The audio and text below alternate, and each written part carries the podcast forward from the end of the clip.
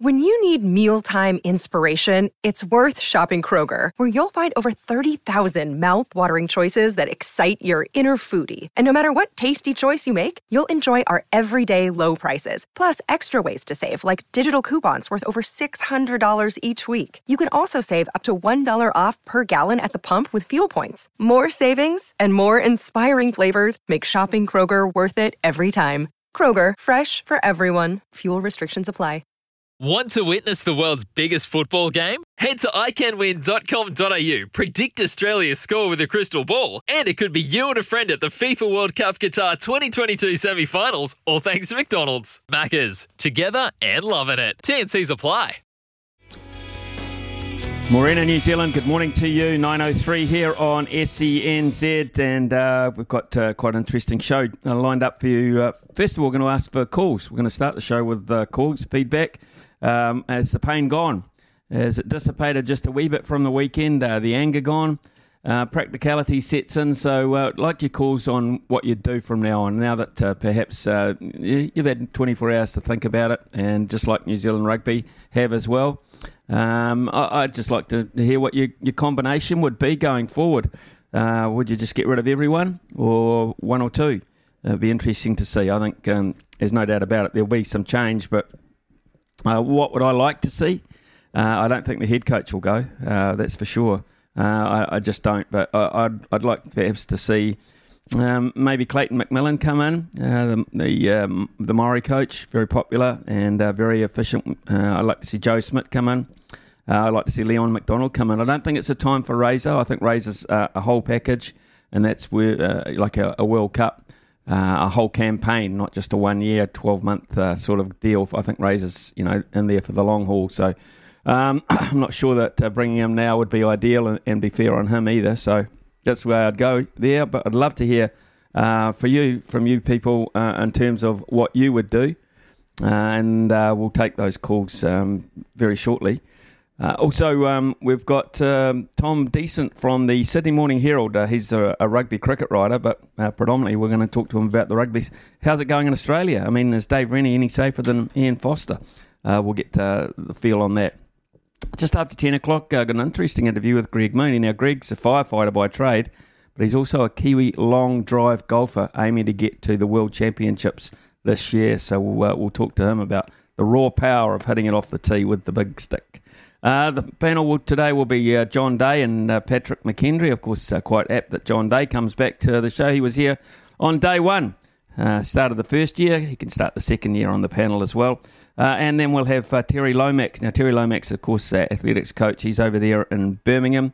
Uh, at uh, sorry, no, he's in Oregon. Um, on the way to Birmingham uh, as a coach of a couple of our athletes. So we'll look at what's happening in the World Championship. So yeah, busy, busy day. Sport is our religion, and here is Smithy's sermon. Well, it's happy birthday to us today. First one at that, after 365 days of bringing sport back to the airwaves in New Zealand, it's been cool. There's no denying. A real learning process for the old codgers like me who thought they'd knew a bit about the old bat and ball game, discus, a shot, 13 man, 15 man, 13 women, 15 women, sevens women, racket sports, and all of them. And that has been the fun of it, you know, learning.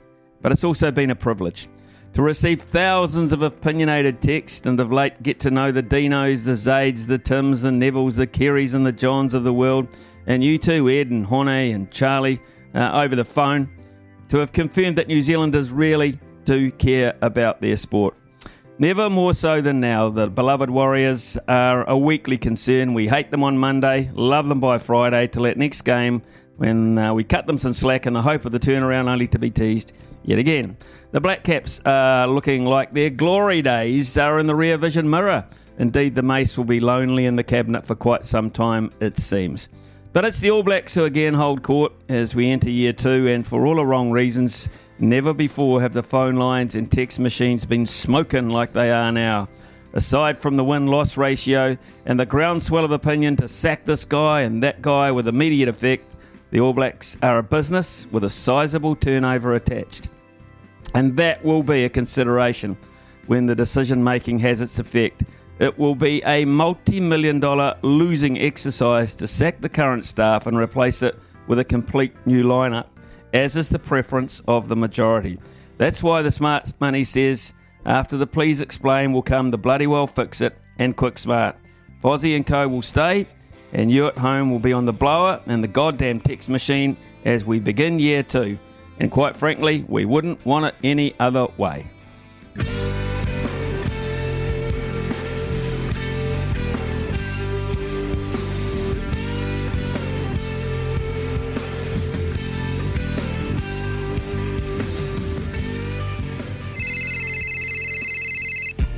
Talkback Time with Smithy. Brought to you by Chemist Warehouse. Great savings every day. Call now for a chance to win today's $50 Chemist Warehouse voucher. 0800 150 811.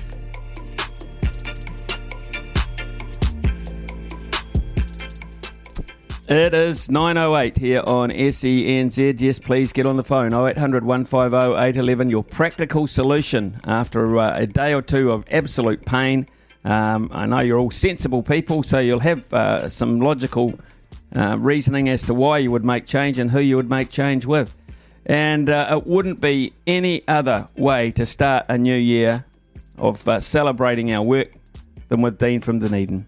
So, Dean, thank you very much for being so much a part of the show in the last 12 months. We look forward to you continuing that in the next 12 months. What is on your mind? Can I just surmise it might be rugby?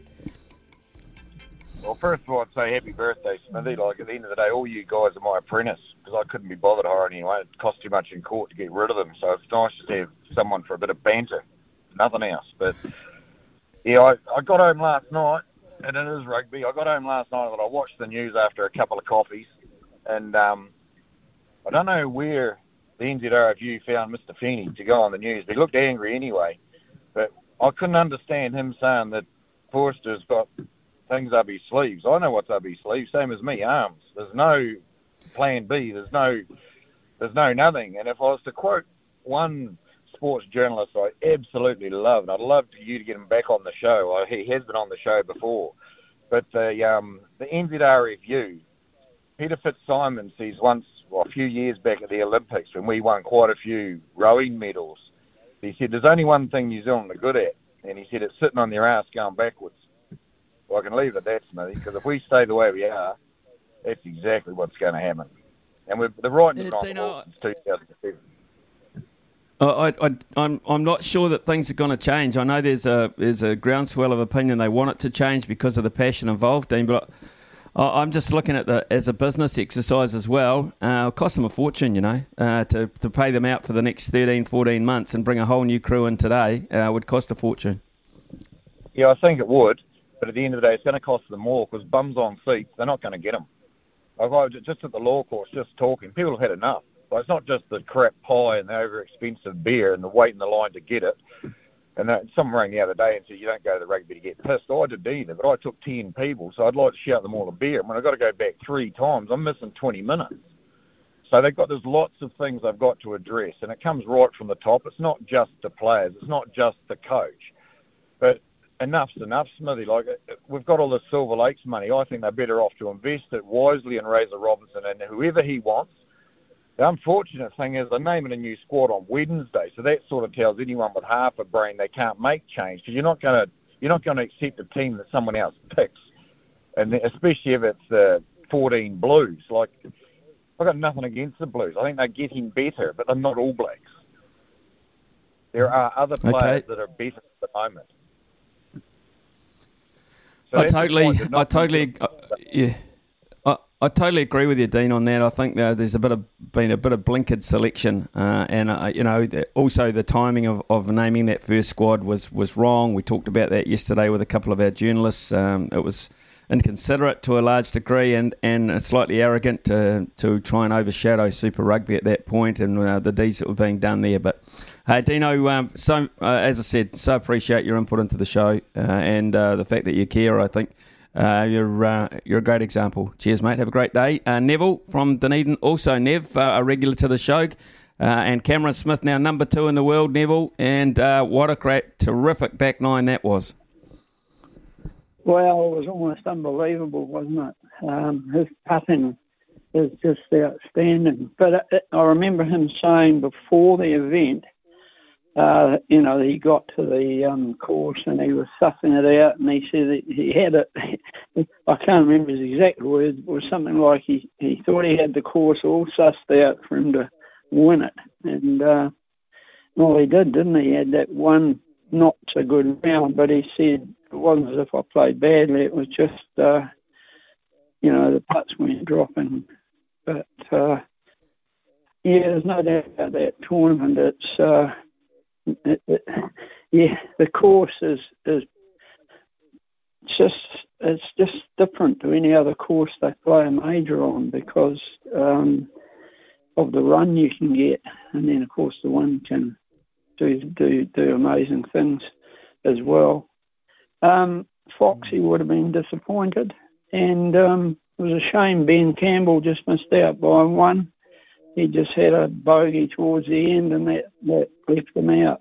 But he'd be very pleased that he actually competed quite well, especially in that second round. Um, I just wanted to mention some of the players who did very well over the weekend. Momoka Kobori, she had her first start on the full European tour, and after an ordinary first round, she raced up the leaderboard, and in the final round early on, she was just two shots behind Anna Nordqvist, um, who's a multiple a, a major winner, um, and she ended up tied or sixth in their very first event, which is pretty pretty outstanding. And she she's really got a future, that girl. Um, and two of the boys, Daniel Hillier and Josh Geary, they were tied for second early in the final round, but they couldn't quite sustain it. But they both finished around sixth.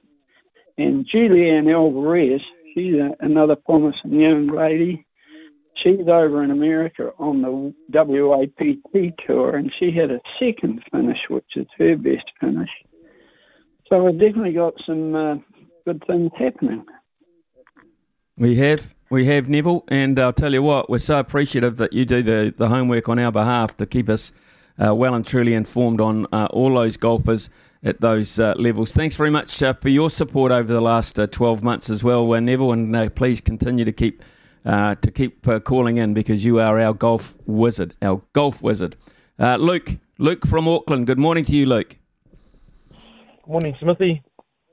My my um point is um I was just sort of disappointed with the panel on Saturday night in the media coverage after the match. No, it's like for me, it's like no one was asked a hard question. It's like um, I know NZRU has a um, share in Sky Sport, but the the um, panelists it's like they couldn't ask the hard question: Is um by is Foster? Should we change Foster? It was like they were dithering and dithering on Saturday night, and I find it really unbelievable in this day and age that in New Zealand we don't have that constructive um, discussions and independent discussions because you've got Jeff Wilson, mm. John Kirwan, I think you had um, Kieran Read. They've all got associations with Foster, and it's like you need to have a um, a, a, a um independent panel on that Sky Sports show. Otherwise, it's just rubbish. Because then you're not getting the actual what the, the opinion of New Zealand.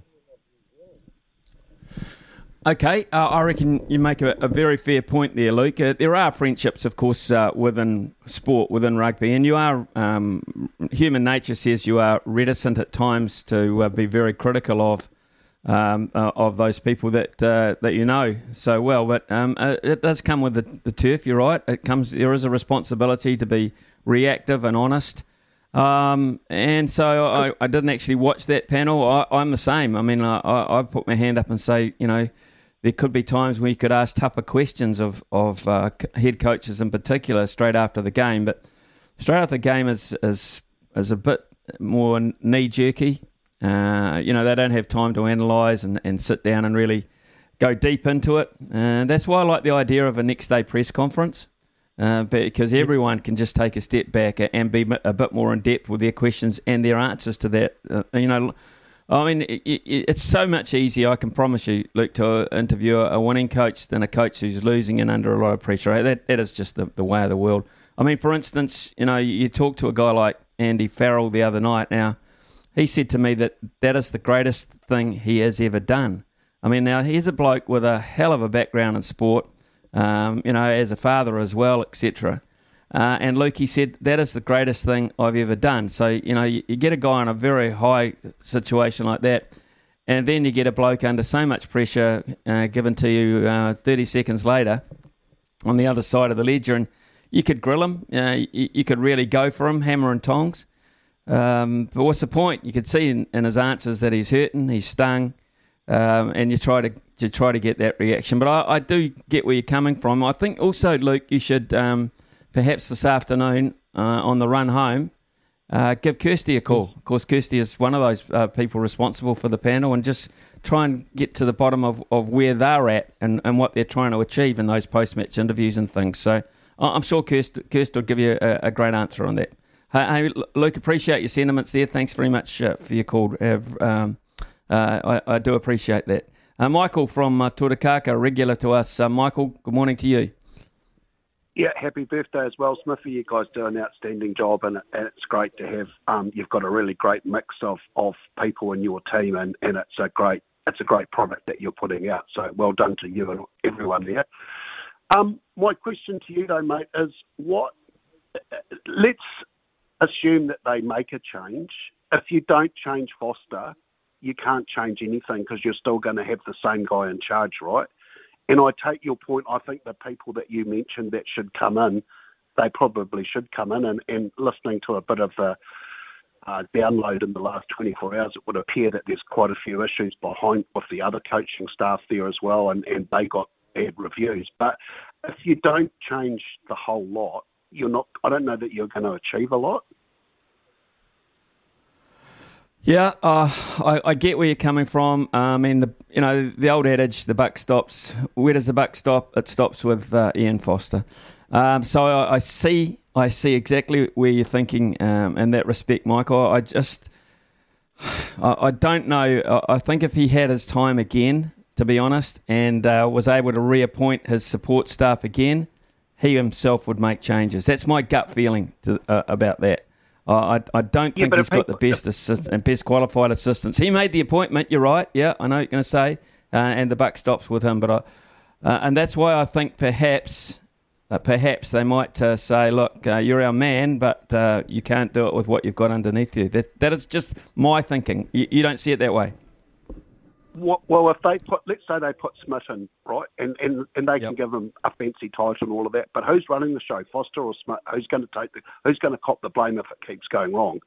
And I guess my second point is, if they don't put Razor in now, you never put him in because, and I don't necessarily saying that he's the right person, but my point is, let's say you put Leon McDonald in and the Maori coach for argument's sake, and they do pretty yeah. well at the World Cup. Maybe get to the final, maybe win it, maybe don't. You couldn't you couldn't sack all of those guys then. Do you know what I mean? That'd be totally unfair. Yeah, so right.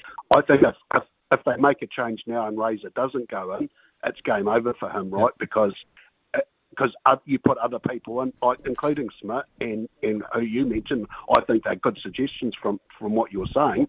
Um, you couldn't remove them in a year's time, you know. No one would take that job on for a year. Yeah. Yep, I'm, I'm totally with you, Michael. Um, and the reason I, I think Joe Schmidt uh, will be part of it is because Joe Schmidt already is. I mean, he was always coming in as a selector, as an advisor, etc. After the Irish tour, full on. That was my understanding. Uh, and now, of course, he can do that um, because uh, he was reticent to coach against his Irish mates. But uh, they're gone and we know what they did in the process. Uh, thank you, Michael. Really appreciate that. Zane, a regular contributor to the show. Zane, uh, thanks very much for your support over the last 12 months, and uh, welcome to this morning. Yeah, likewise, mate. Thanks. It's been an, an, awesome year having you guys on, especially after that gap after the Radio Sport there. So very much appreciated. Hey, um, quickly cool, first mate. on that point from Luke regarding the Sky commentary, I mean, I know you're on there, so it's difficult to um, to comment. You know, I do find the, the panel a little bit dry, but what I did want to say on a more positive note is Marshy on a Sunday with Ricardo Bull. He's very open, um, very you know clear and honest um, analysis of the game. So I recommend people have a bit of a listen to him um, on SEN there. Um, excuse me, regarding the AB. So I mentioned this to Staffy yesterday. I think one of our biggest issues is, you know, for four or five years now, we've struggled with the rushing defence, and this current um, coaching team hasn't come up with a solution. The other thing that sort of um, worried me a little is like you've got a guy like RTS put on the bench on the weekend that was obviously a predetermined plan from before the series even started, and their lack of ability to change that plan. Um, he shouldn't have been there. You know, we didn't have a game plan that had adjusted through the series to, to combat what they were throwing at us. Shows that the current team isn't right. But I tend to agree with you that I can't see them um, chopping Fozzie. And if they did, and they bought in Razor, my question to the people who are calling up and saying chop Fozzie is, how many games would you give him before the pressure starts coming on him? Because it's going to be a very hard job turning this bus around.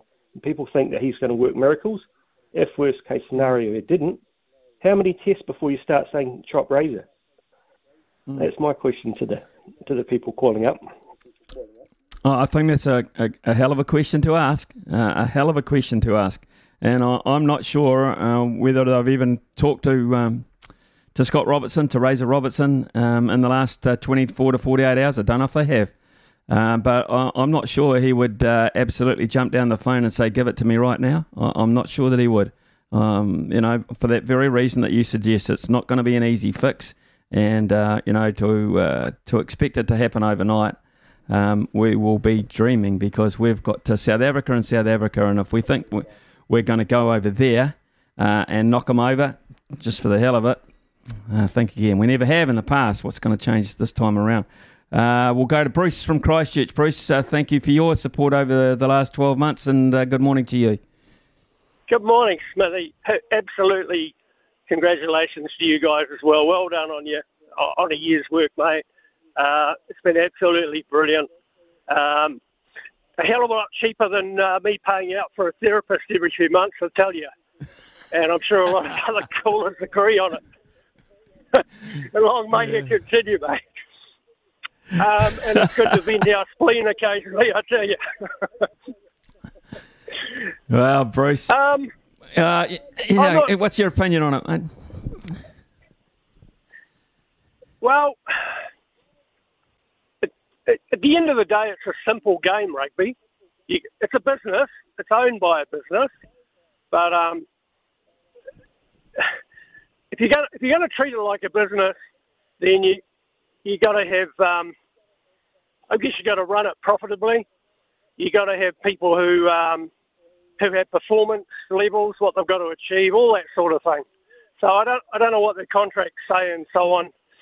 Um, put it this way: if they go to South Africa and they lose one or two tests, um, that that for me that's that's the bottom line. Joe Schmidt is a fantastic um, gentleman. He was a, he, he's done it all. I, I looked over his CV in the weekend, and um, he's come a long way. He's learned a lot in coaching, and he's obviously good with people. He was a teacher. Um, I, I believe if there's a change, he comes in and he, he calls calls the shots. I think Foster's had his had his time. I, am not sure how they. Uh, if I agree with the uh, the transition from the end of one All Black coach to another. Just because he was um, second in charge of there, you automatically should um, get the position, and I reckon that whole thing needs to be looked at. Um, Razor, if I was him, he wouldn't take the job now. Um, give it to Joe Schmidt, get your team in, and say you've got it to the World Cup. Do your best. We're not going to judge you, um, but we can't do any worse than what we've got. Bruce, thank you very much uh, for your thoughts this morning. Um, I, I, think um, they'll be sitting in uh, NZR headquarters at the moment, uh, mulling over what they're going to do, and uh, I'm not quite sure, even at the end of it, whether they'll come up with the right solution. But uh, we shall wait and see. Thank you to everyone that's called in this morning. Very busy, and of course, Chemist Warehouse voucher we will uh, give away when we make that decision. 9:26 here.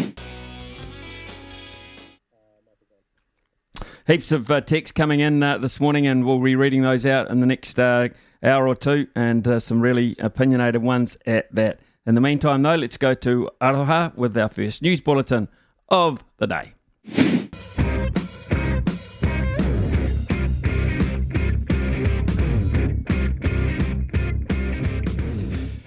Well, the sports headlines around New Zealand right now are dominated by opinion, analysis, and speculation uh, around the future of uh, head coach Ian Foster as the All Blacks uh, are under a lot of pressure uh, before they head to South Africa. That uh, tour is looming to start their rugby championship campaign.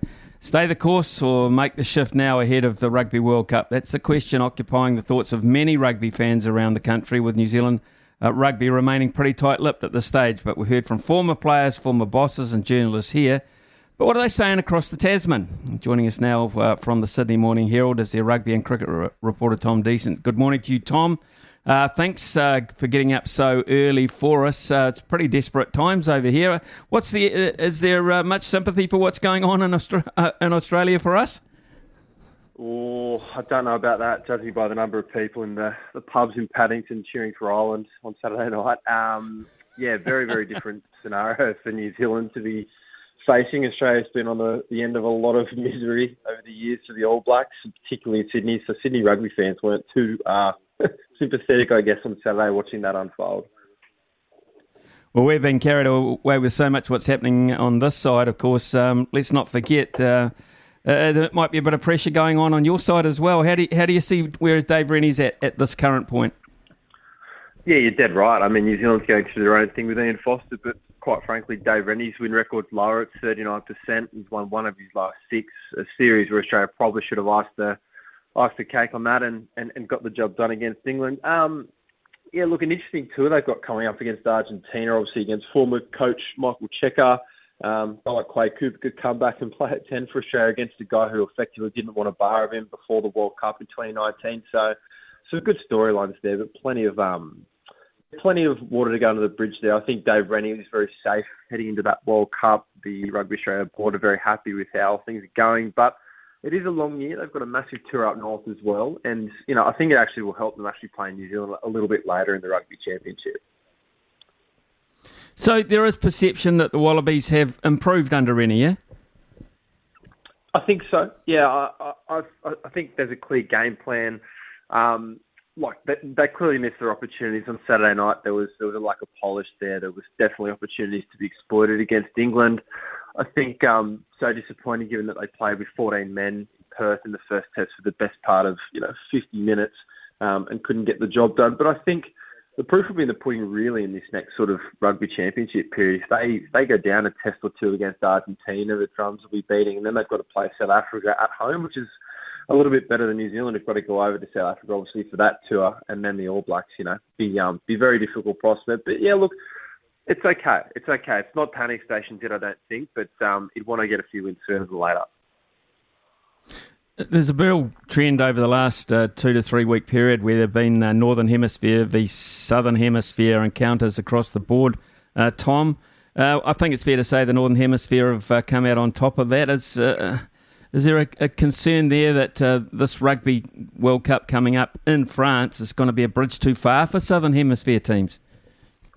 Yeah, possibly. I mean, it, it does. I mean, when we say it every World Cup, but it is genuinely looking like the widest World Cup you know, in terms of teams that could win it, we know good France have been playing like South Africa, um, looking the goods. We know England have just won this series here when they were sort of backs against the wall. Um, you know, Wales going okay. So there's clearly um, Ireland, obviously, you know, can talk for days about how they're going at the moment. So yeah, like clearly there's issues for the Southern Hemisphere teams, but I think you know, they're thereabouts. We, we know how well Australian teams have done, sort of, not Australian teams, Southern Hemisphere teams have done in World Cups um, previously. So I don't think there's room to panic as well. But there's clearly a shift going on. There's a lot of teams that are at the top of the rankings. We know that Australia, you know, um, are going to be probably seventh now in the rankings as well. New Zealand is sitting at fourth. So um, it's not looking like the table that we normally used to seeing, right? Well, it's it's uh, quite interesting this clash you've got coming up against uh, Argentina in Argentina, of course. Never easy. Added and the spice to that, of course, is uh, Michael Cheika's involvement with um, Argentina. He's front and centre in that coach's box, etc. So there will be spice in this series. Oh, 100%. I think Michael Cheika's, you know, does his best work early. It's been, you know, written and reported in the last few days that he did very well to orchestrate that win over Scotland um, coming from behind as well. He he once said he would never ever coach against Australia. He did an assistant role under Mario Ledesma for a couple of years, and now he's head coach of Argentina. against his country of birth. So it'll be very interesting to see what he does re the national anthems there. But uh, he'll be mighty, you know, motivated to to win that series. He he does, I think, in a, a big perfect world, see a way back to the Wallabies um, one day. Probably the same could be said for Eddie Jones one day. They all have desires of coming back to Australia at some point. Um, yeah, there'll be a lot of heat and spice and, and intensity in, in those fixtures over in Argentina in about three weeks. Can I ask you, Tom, in terms of uh, achieving a settled side, uh, where you think Dave Rennie is at, particularly in the 10 jersey, his playmaker role. Is, uh, you know, he's had uh, some injury issues. He's he's uh, had some old guys come back. He's had some young guys he's persevered with. But what about his playmaker's role, his 9 and his 10? Do you think he's settled there? I think it's a real issue. Uh, and I mean, I say that because Quade was going to be the number 10 for this series. If you'd said before the series who were Australia's 1 and 2 number 10s, you would have to say Quade Cooper and Noah Lolesio.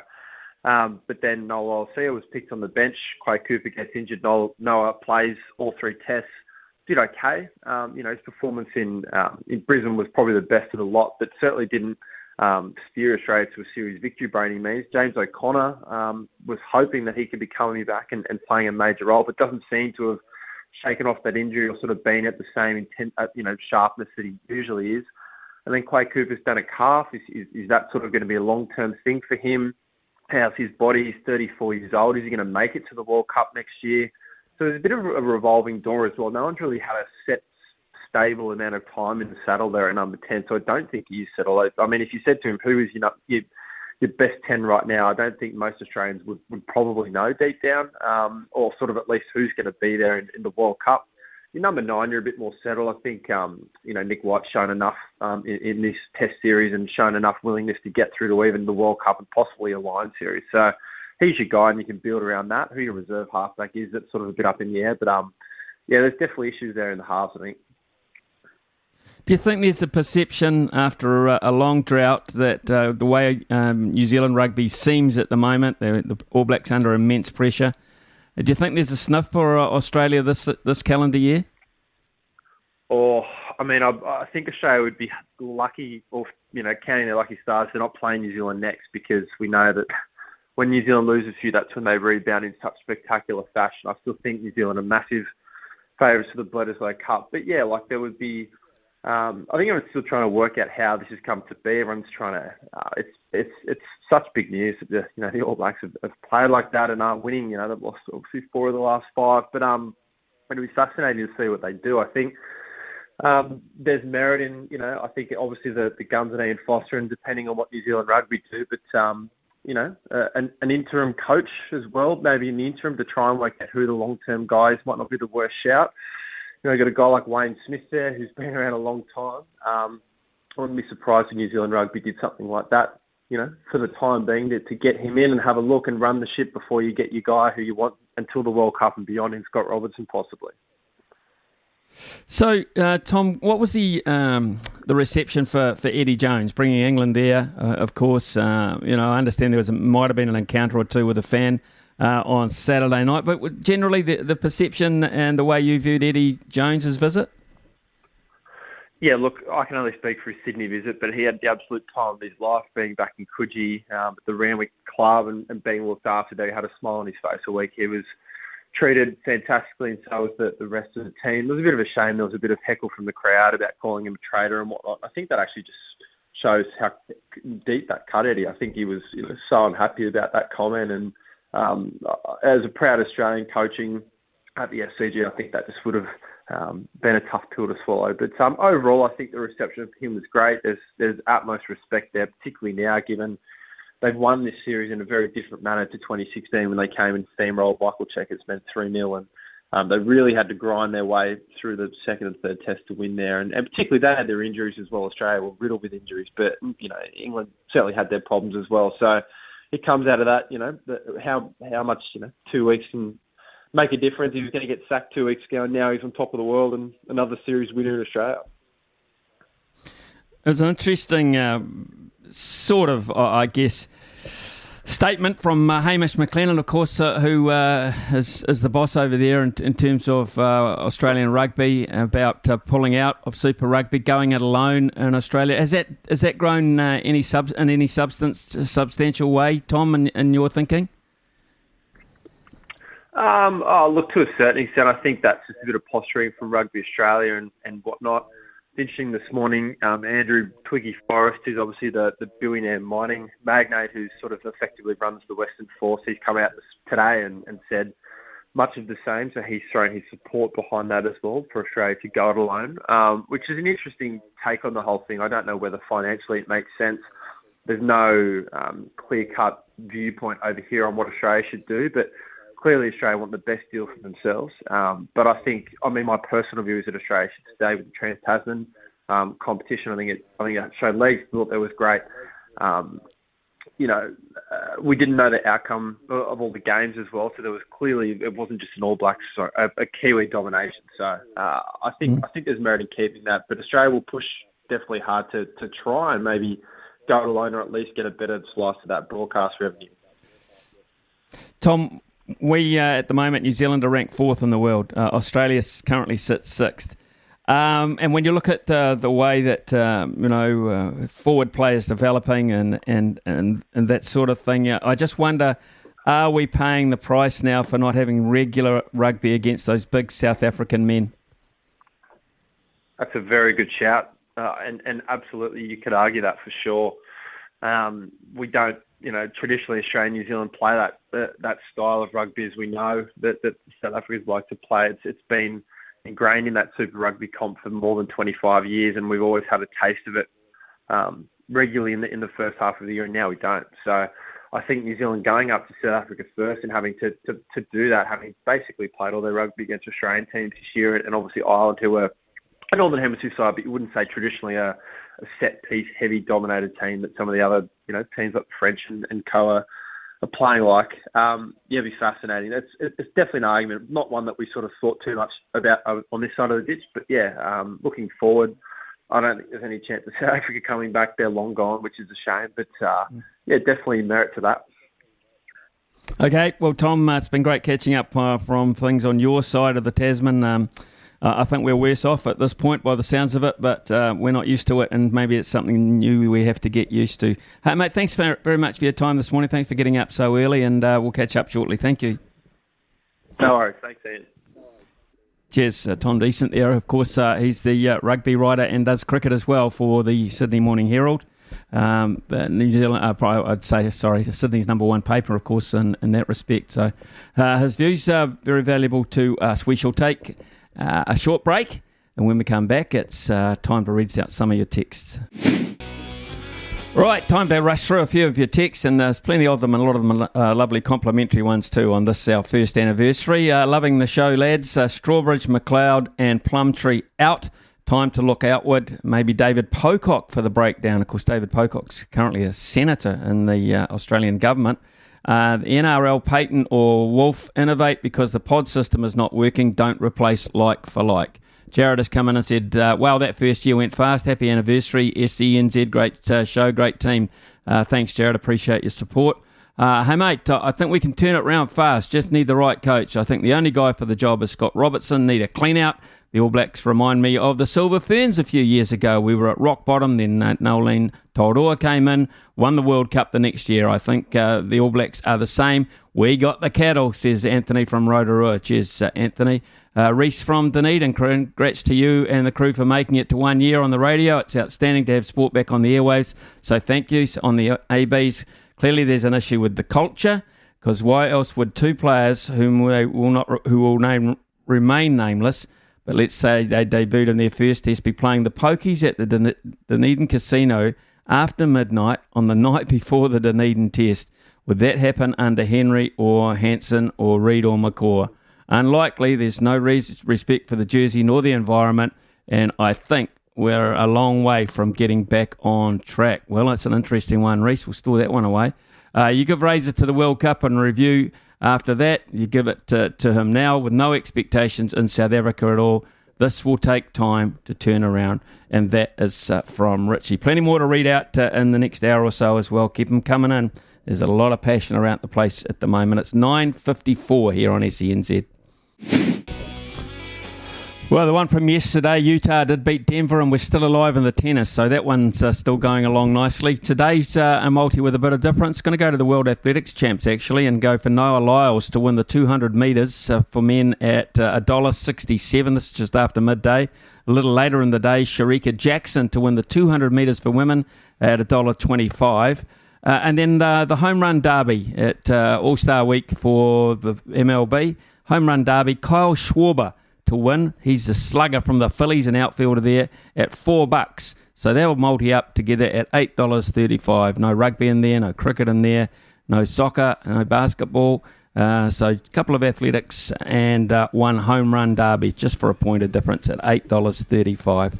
Uh, we shall be back very shortly, and we're talking long drive, the big hitters after the break.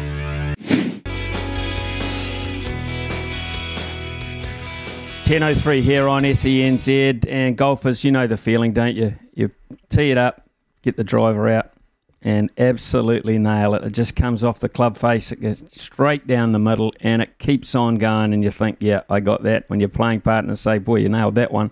Uh, it is a sweet, sweet feeling. You can take a bucket of balls down the driving range, practice your swing. It's something golfers do to get better. Others have made a sport out of hitting it big, and we're talking long drive golf now. And Kiwis are getting behind it, including our next guest. He's the current Waikato and South Island champion, the 2020 national champion, and his heart is set on a return to the World Championships later this year. Greg Mooney, welcome to the show. They used to say drive for show, putt for dough, but you can drive for dough these days. You sure can, yeah. Yeah, you sure um, can. Welcome, yeah. mate. Amazing. How, how'd you get into it, mate? Um, oh, first of all, I was going to say congrats on your uh, on your first birthday, guys. It's um, awesome to uh, have uh, something like this and uh, get people talking. Thank you.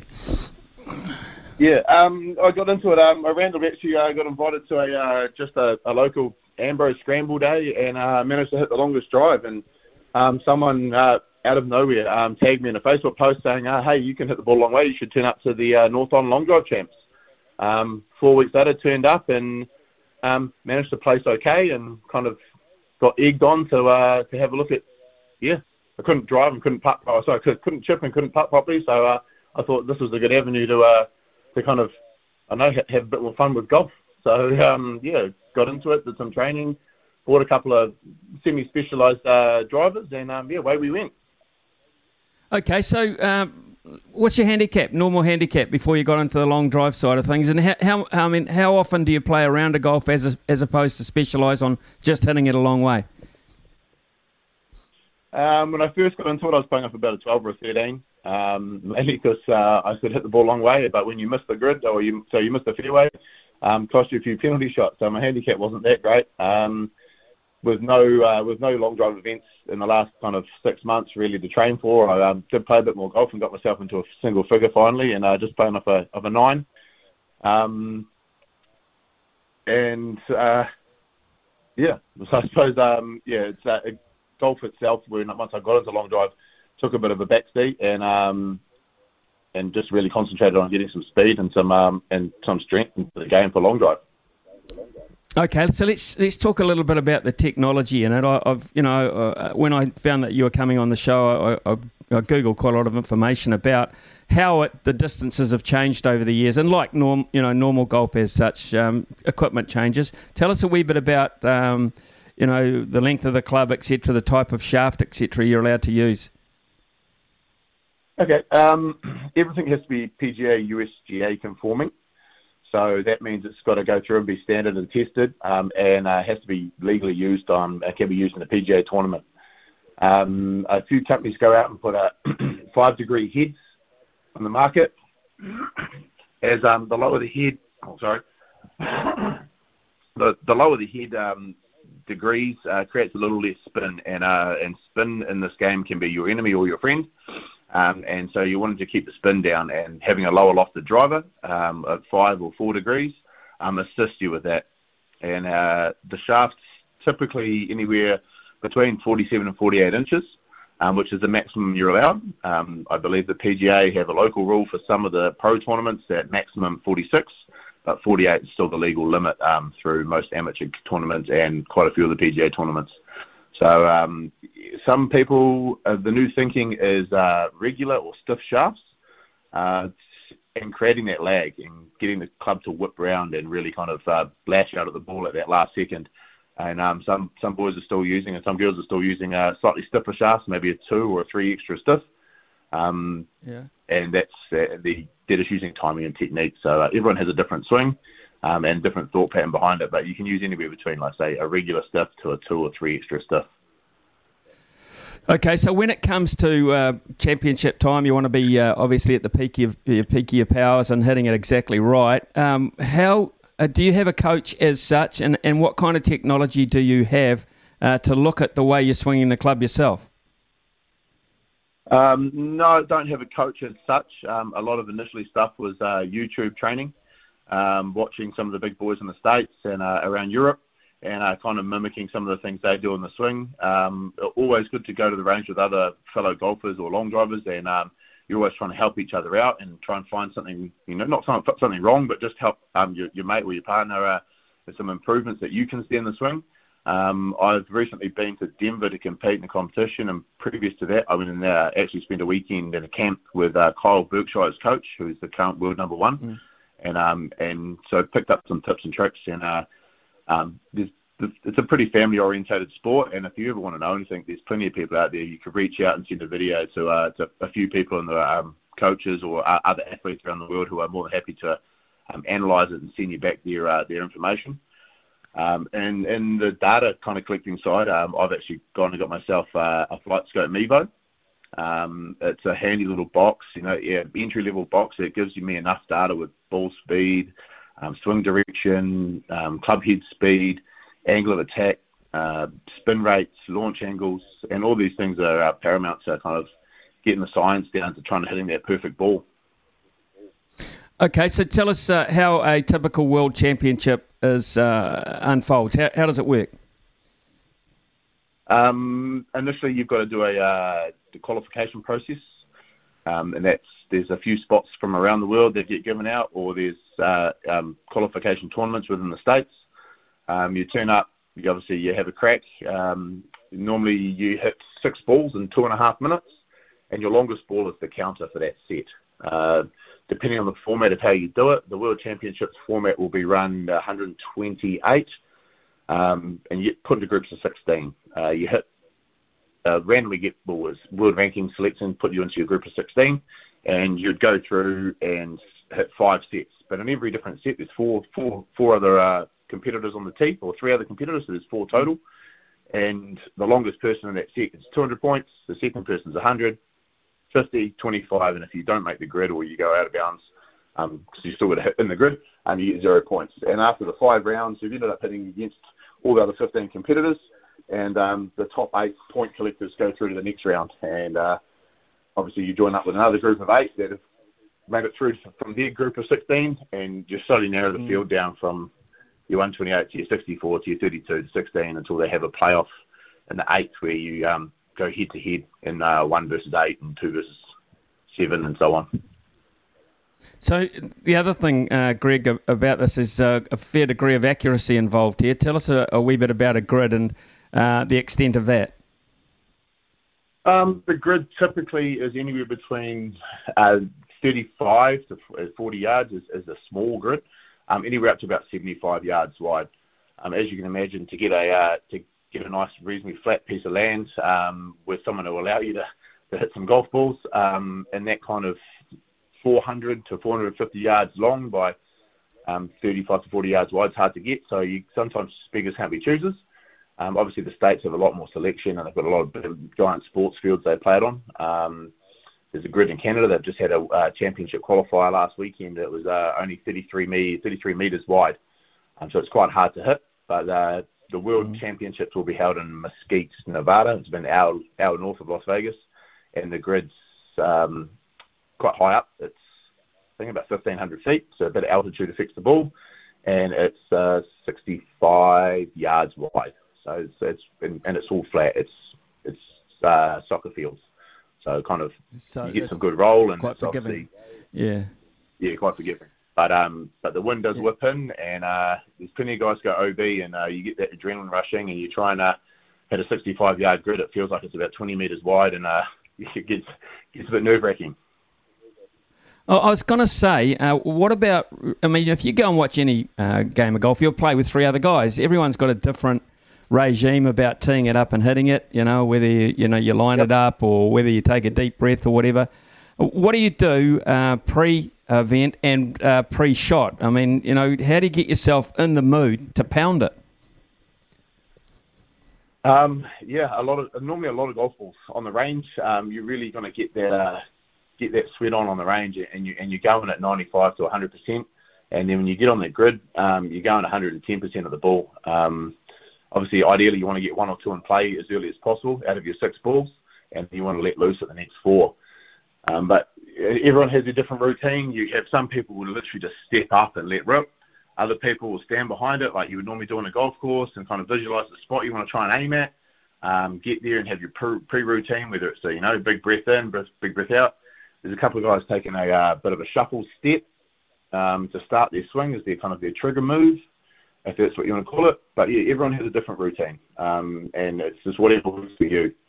And I personally, I I try and have an idea, get the ball tee height where I want it, go and stand behind the ball, kind of visualize that spot, um, get into this, get into the uh, the position that I'm comfortable hitting in, and um, try and clear your head and let rip. Okay, so Kyle Berkshire, as you mentioned, is uh, the current world champion. In fact, he's won the last two. Yep. Uh, distances mm-hmm. 406 yards, 422 yards. So you, are really to win this thing, uh, or look like winning it. You're, you're looking at post 400 yards. Um, what what yep. is your range at, at, this point? What are you what are you nailing it at?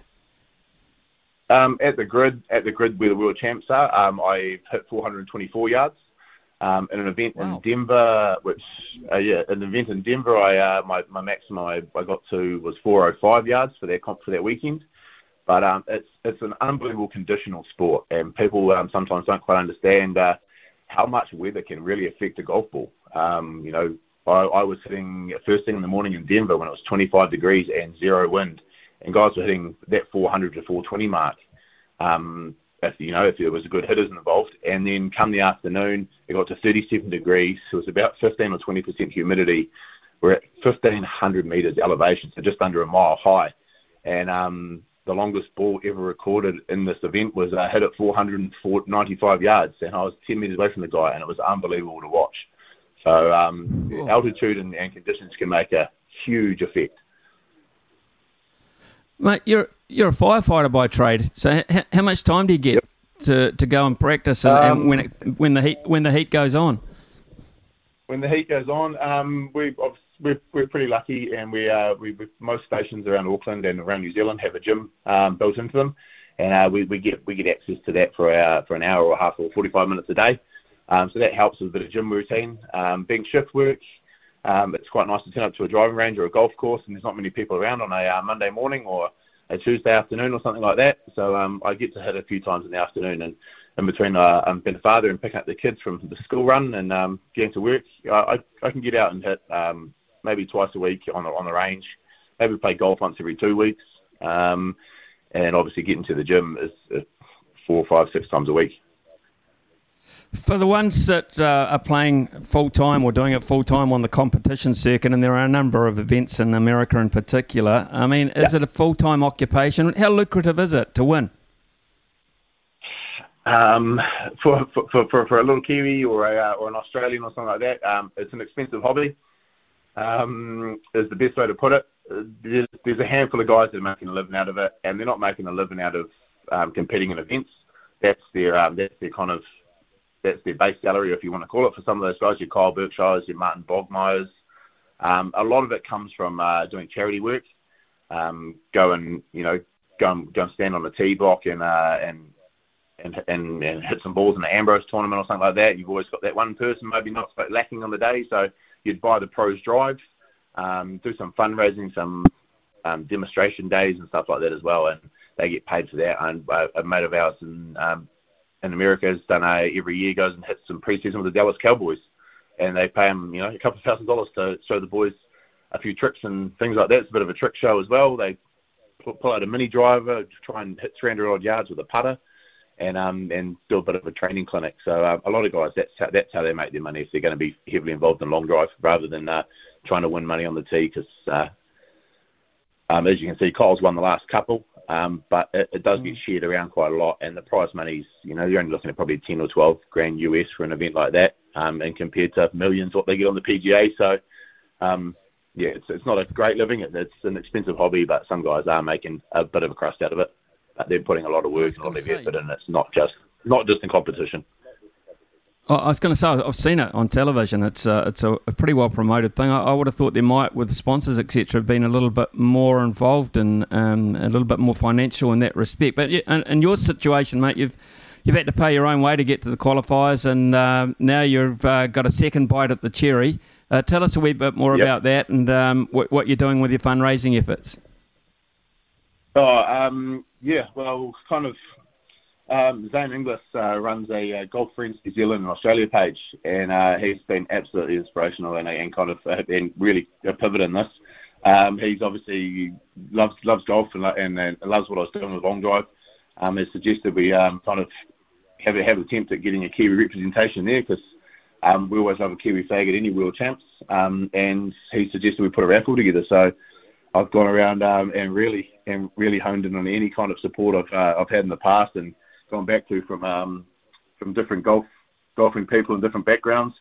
Um, we've got Golf Harbour, Jacks Point, um, Monarda Lodge is down down in Queenstown. They've given us a couple of nights of accommodation to go along with, you know, around for four at Jacks Point and uh, and Cromwell Golf Course, Paraparaumu.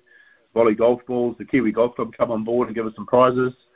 Um, Renaissance uh, Brewing, um, which they do long drive lager and three putt lager, which is, I guess, quite appropriate.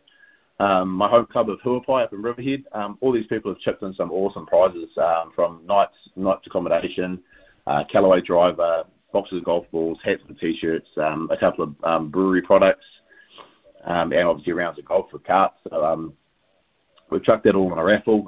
It's up on my uh, on my long drive page. And yeah, we're trying to sell tickets. We're going to cap it at three hundred and twenty-five dollars a ticket for your chance to win some really cool prizes. And obviously, anything that goes towards it's trying to kind of cover entry fees, which aren't cheap, um, over just over two thousand US, and uh, and flights to the states. Um, yeah, to see if we can have a crack at uh, at representing New Zealand at the World Champs. Greg, give us the exact uh, website address, mate, so we can get people um, perhaps supporting it. Uh, it's Greg Mooney Long Drive uh, via Facebook, um, and that's Greg G R I E G um, Mooney Long Drive. And so if you go through there, you'll um, yeah, you'll see everything there. But um, fascinating. Yeah, that's absolutely fascinating, mate. Yeah, thank you so much for your time. Thank you uh, for being um, no.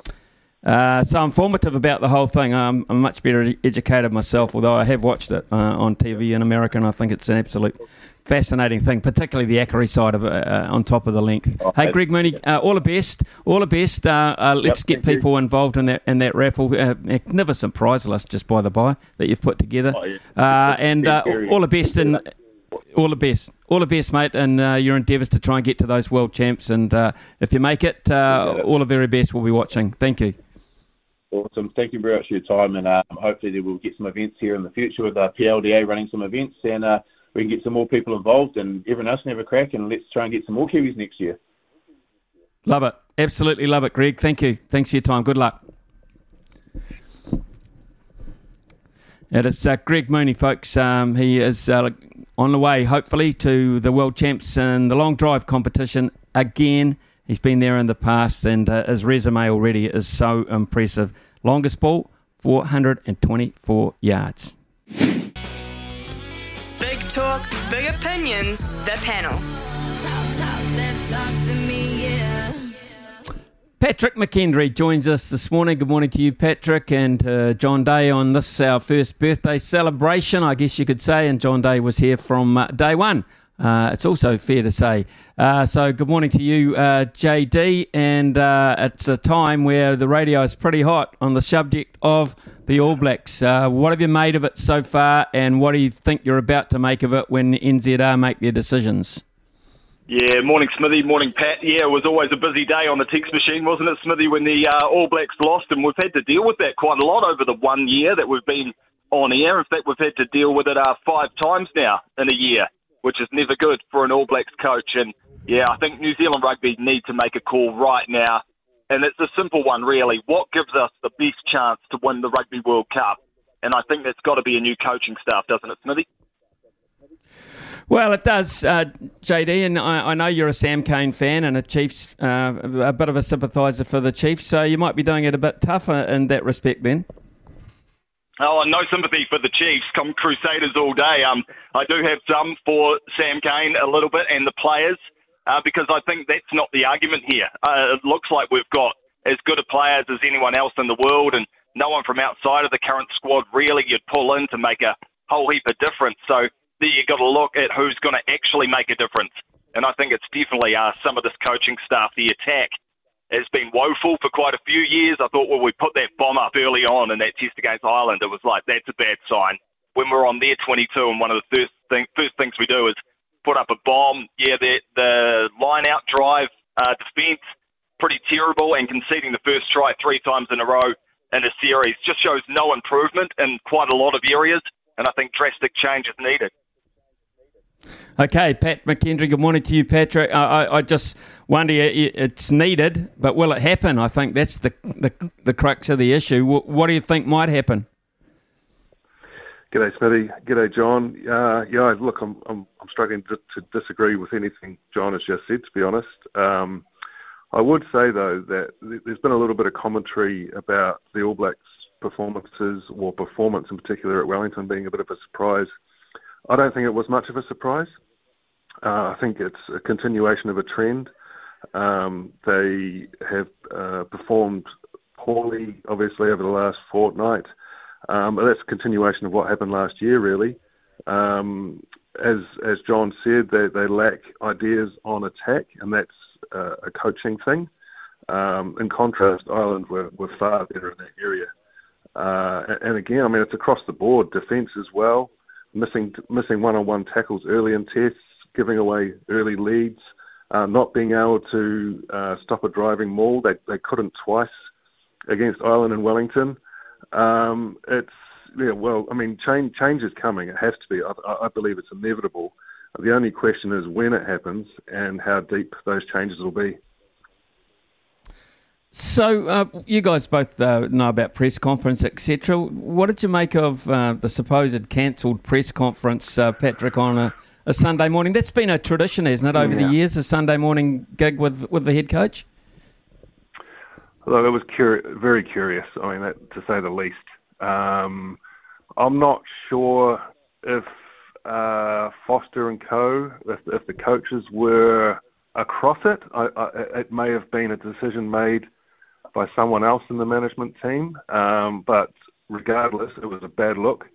Um, it reflected poorly on the All Blacks, and it, re- it, reflected in particular poorly on Ian Foster, who didn't want to answer questions about his coaching future on Saturday night in Wellington. He, he declined four times to, to answer the question. Um, and then it looks like he's sort of running away from it on, on the Sunday morning, getting on a bus you know, on, on, the TV cameras getting on a bus without saying anything. And it's a poor look, and he probably deserves better than that. Uh, however, he is the head coach, and the responsibility rests with him. He should have been across it, and he should have said, "Look, I need to put this to bed. I need to, to give a holding statement or whatever he was going to do." And sort it out there and then. But instead, it's just it's just lingering, and uh, I don't think that's good for anyone. No, I I, I tend to agree. Uh, but I, I just wonder, JD, whether he was muzzled.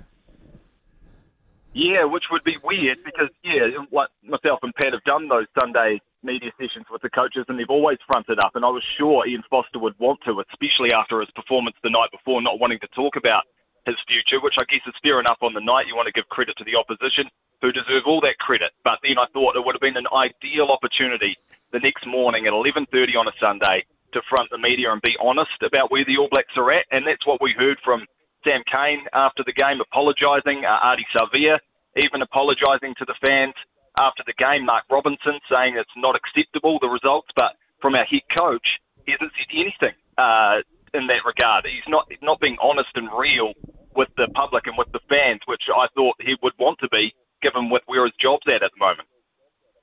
Okay, uh, John Day, Patrick McKendry with us at the moment. We'll take a short break uh, for some news with uh, Aroha. When we come back, we'll continue on the rugby theme, I think. John Day, Patrick McKendry uh, with us this morning. Uh, Patrick, it seems uh, this morning the news has come through that Andrew Porter, loose head prop for uh, Ireland, has now been cited for his high tackle on Brodie Retallick. What a difference one week means to uh, in rugby in terms of rulings these days. Quite odd. It's, it's quite farcical, isn't it? I think anyone who watched that incident uh, you know, would would have realised that it was far more serious than what the match officials stated at the time. And as you say, Angus Ta'avao, who by the looks of things had no idea about any of the incident that he was in in terms of getting wrong-footed and run into by Garry Ringrose. Andrew Porter, uh, by comparison, seemed to have a lot more time to make a decision and to take an action in terms of going lower to tackle Brodie Retallick, and yet he just gets a yellow card. I mean, I think most people who watched it would realise that, that the whole thing has, has become farcical. Um, and, you know, a red card there uh, for Ireland uh, with uh, was it 30 minutes of the of the game remaining. Uh, I, I, don't think they would have got that uh, that late uh, line-out drive try, which really which really clinched the victory for them. So I mean, it could have been very different. It could have been very different. We might have been having a, a whole new discussion with New Zealand of winning the series, etc. Uh, JD, um, I, I, just wonder what you made of the whole thing, uh, the consistency around the whole thing. And when we when we blame or look to blame Wayne Barnes and the officials, are we doing it because of what happened the week before, as opposed to what is the right decision? Yeah, I think ultimately, head clashes we don't want to see red cards as fans of rugby. These are unfortunate situations, like no malice, so I don't think it should ever be a red card. So I think a yellow card is the right decision. But given what happened to Angus Ta'avao, then Porter had to be a red card for consistency. There was both uh, tackle height from the props. Neither prop had got low, so we're standing upright, head on head uh, clash, and then that's a red card under the laws that were shown the week before. But but no, inconsistency is pretty classic uh, with the laws of rugby. And what do they call it? An absorbing tackle, Smithy. That's a new one for you. I never heard of it before, and, and when he said it, I, I had to rethink what that exactly meant. In other words, uh, was he was he John? Uh, the way I think of absorbing is that he, he, he's saying that Porter actually was taking the brunt of the pressure. Well, if you ask Brodie Retallick about that, I probably think he would disagree. Exactly. Ask Brodie's cheekbone, uh, and you'll be able to over the next six to eight weeks because he's out of action, and it's clear who absorbed or what absorbed that tackle. Mm, it is actually right. Uh, we'll just uh, change tack if we can. Uh, surprise announcement to me overnight too, uh, Pat McKendry, that Ben Stokes, uh, of course, hero of the 2019 World Cup for England, has decided now with the burden of Test captaincy and focus on T20 cricket that the 50 over game for him is no more. I find that a little bit interesting and surprising, considering the role that England are on. Yeah, look, I guess I'll bow down to your greater cricket knowledge, Smithy, uh, every time. Um, but I, I, I, guess is this is this the way that the sport is sort of going? Um, we've seen New Zealand's best player, Kane Williamson, sort of struggle to maintain, you know, uh, appearances in every match New Zealand plays. I, I, think possibly this is just the way the the game is going now. Um, they play so much cricket, uh, so much high intensity stuff. But I guess the thing that um, I like about Ben Stokes, and obviously I'm a I'm quite a Ben Stokes fan, really, for the way he conducts himself. You know, apart from his talent um, and, and, ability, obviously he had the, the, good fortune to spend his early years in Christchurch too. Um, but uh, the, the, thing I like about it is that he he didn't play in the IPL last season um, and he probably won't this season. I think where I find difficulty or struggle understanding these decisions is where players um, they can't play for their country and yet uh, due to injury or, or overplaying fatigue etc and yet they can play in the in the IPL where they make uh, far more money. So um, yeah I, I you know good on Ben Stokes. I, I hope you know I hope he stays in the game for far longer as a result because he's, a, he's an absolute quality player uh, despite being the England captain. Patrick, some might argue that um, having the good fortune to uh, live in Christchurch at an early age uh, was uh, uh was also uh, perhaps a good fortune to leave Christchurch at a, an early age. Um, some might some might argue that. I'm not. I, for one, am certainly not going to say that by any stretch of the imagination. Uh, but John, sometimes when you look at a player, yeah, when a when a player uh, looks to uh, perhaps just move on a wee bit in the game, etc., in terms of years, it these days with the money to be made in T20 cricket, it's almost uh, a business decision as well as anything else. Yeah, you're right, Smithy. And like England's schedule is ridiculous, isn't it? Like when you look at the amount of course, like the amount of Test centuries Joe Root scored lately, is a lot of it's down to because they play so much Test cricket. So he's the Test captain.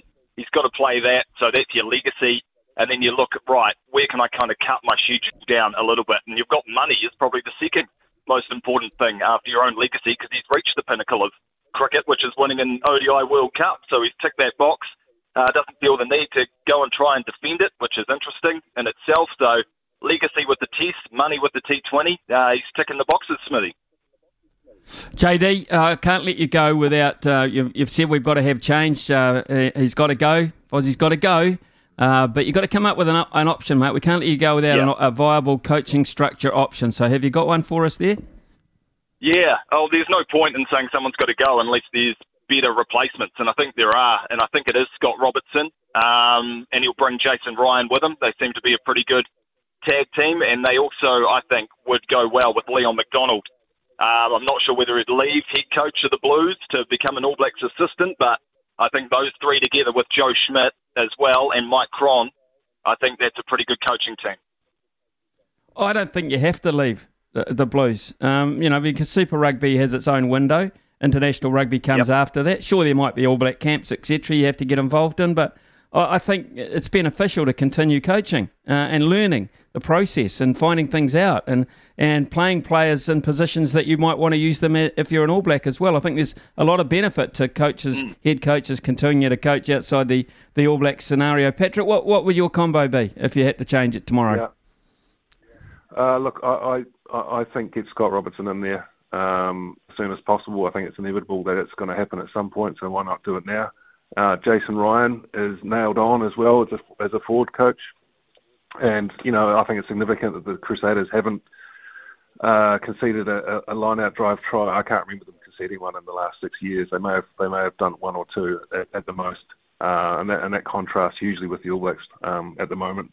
Uh, but I, I think you know th- th- there may be questions about Razor's ability to, to go straight into a head coach uh, of the All Blacks type role maybe um, Joe Schmidt, and I think he should stay. Uh, I, I, think perhaps he could stay to uh, allow uh, Robertson to bed in, um, and certainly until the World Cup, during the World Cup, and then and then Razor takes over as head coach afterwards.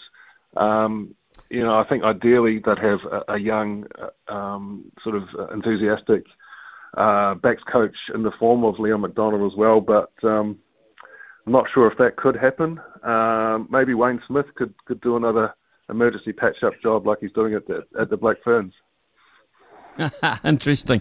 Uh, my my personal opinion, fellas, is Joe Schmidt has to be there. I mean, he he hardly been there anyway. He's only been there for three days when they all had COVID, and we won that test. And now he's officially, I think, on board now that Ireland have gone home. So Joe Schmidt was front and centre, and whatever happens, Joe Schmidt is right there uh, in my opinion. Anyway, thank you very much, uh, John Day and Patrick McKendry, on helping us celebrate our first birthday with uh, a prestigious panel performance. We'll be back with another one tomorrow morning at the same time.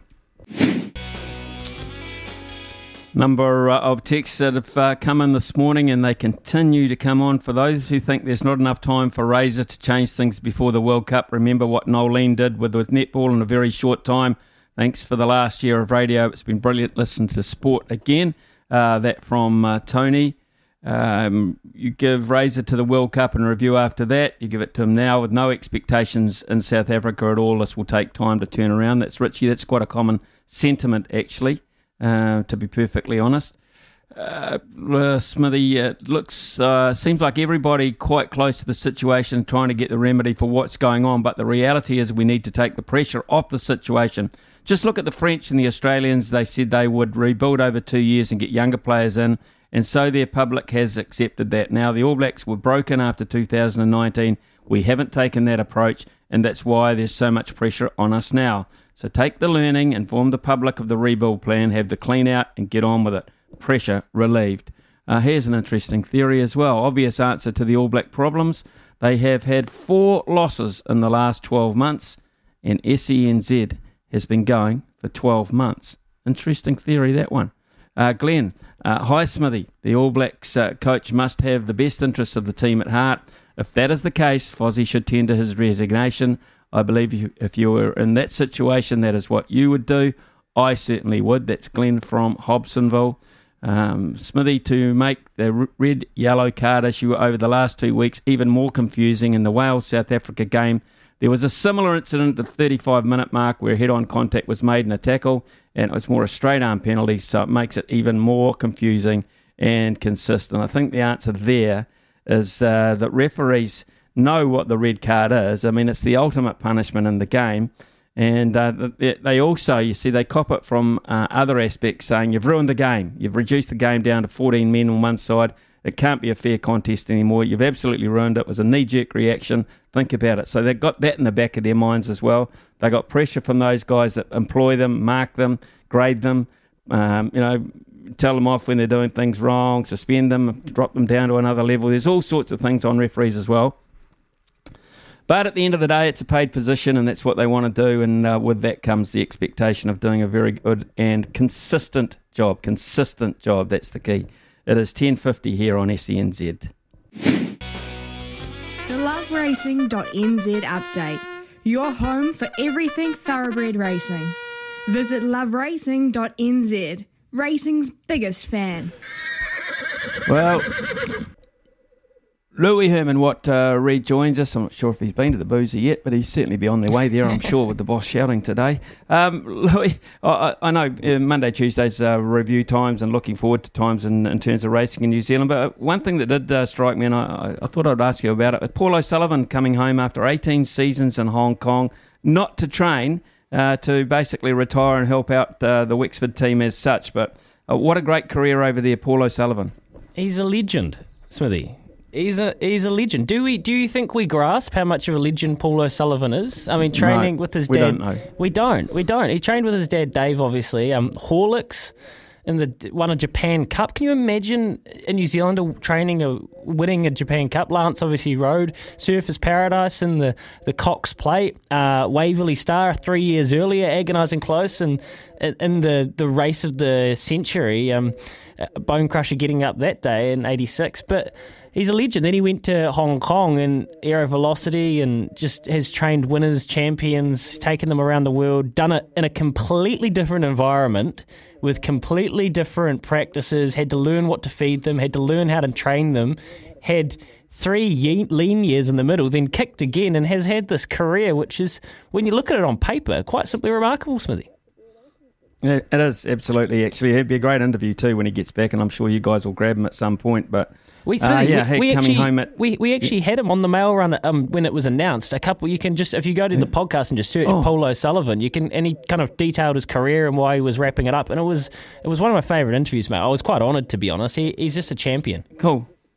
It's outstanding. In fact, the family, what have they contributed to New Zealand racing over the years? Goodness me. Yeah. Uh, all the way down the line. Hey, look, uh, speaking of uh, brothers and uh, siblings, etc., very flash off to the Winter Cup, full brother to Verry Elleegant.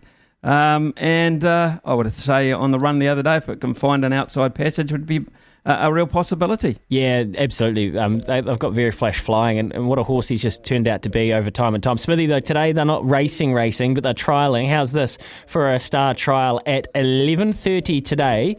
Uh, over 950 metres, the Mighty Spa on the Bubbles, Rip Van Gogh, on Trivia, Invincible, Altia Lad, and Alchemia. The trial after Mm-hmm. mm. that has Irish Red, Perfect Scenarios, Illuminous, Sophisticado, uh, Winning for All, and, and the trial before that, Imperatriz, Campionessa, Synchronised, Quattro Quinta, Marcus Aurelius. So the Te Akau big guns, as well as some of the other nice horses, including Alchemia, are out and back at the races today. Spring, spring must be around the corner. The Tangerine Army are on the move. Thanks very much, uh, Louis Herman Watt. Uh, Paul Mawati uh, at the TIB this morning again. Paul, thanks for that. Uh, coming in there. Interesting today, there's a bit of uh, home run derby to bet on. There's uh, a little bit of. Other stuff to, to, to perhaps get our teeth into, including the World Athletics Champs. Yeah, let's have a look at that home run derby to start with, Smitty. Uh, and in the outright winner market, uh, the most popular uh, player, Kyle Schwarber, paying $4 to win the home run derby uh, this afternoon uh, there in LA at Dodger Stadium. He's got almost twice as many bets placed on him as the next most popular player uh, in that outright winner market. And the next most popular player is Peter Alonso, the favourite, who's paying $3 to win the home run derby. He's trading almost uh, bet for bet with the third favourite, Juan Soto, who's 650. Uh, Ronald Acuna Jr. is at 750. Uh, and then there's Julio Rodriguez at nine, and then double figures for the rest of the field. We've got round one matchups as well. Um, the one they think was going to be an upset is Corey Seager to beat Julio Rodriguez. Uh, Seager's at 225 to win that first round matchup against Julio Rodriguez, who's at $1.53. That's the one upset that punters see in the first round matchups.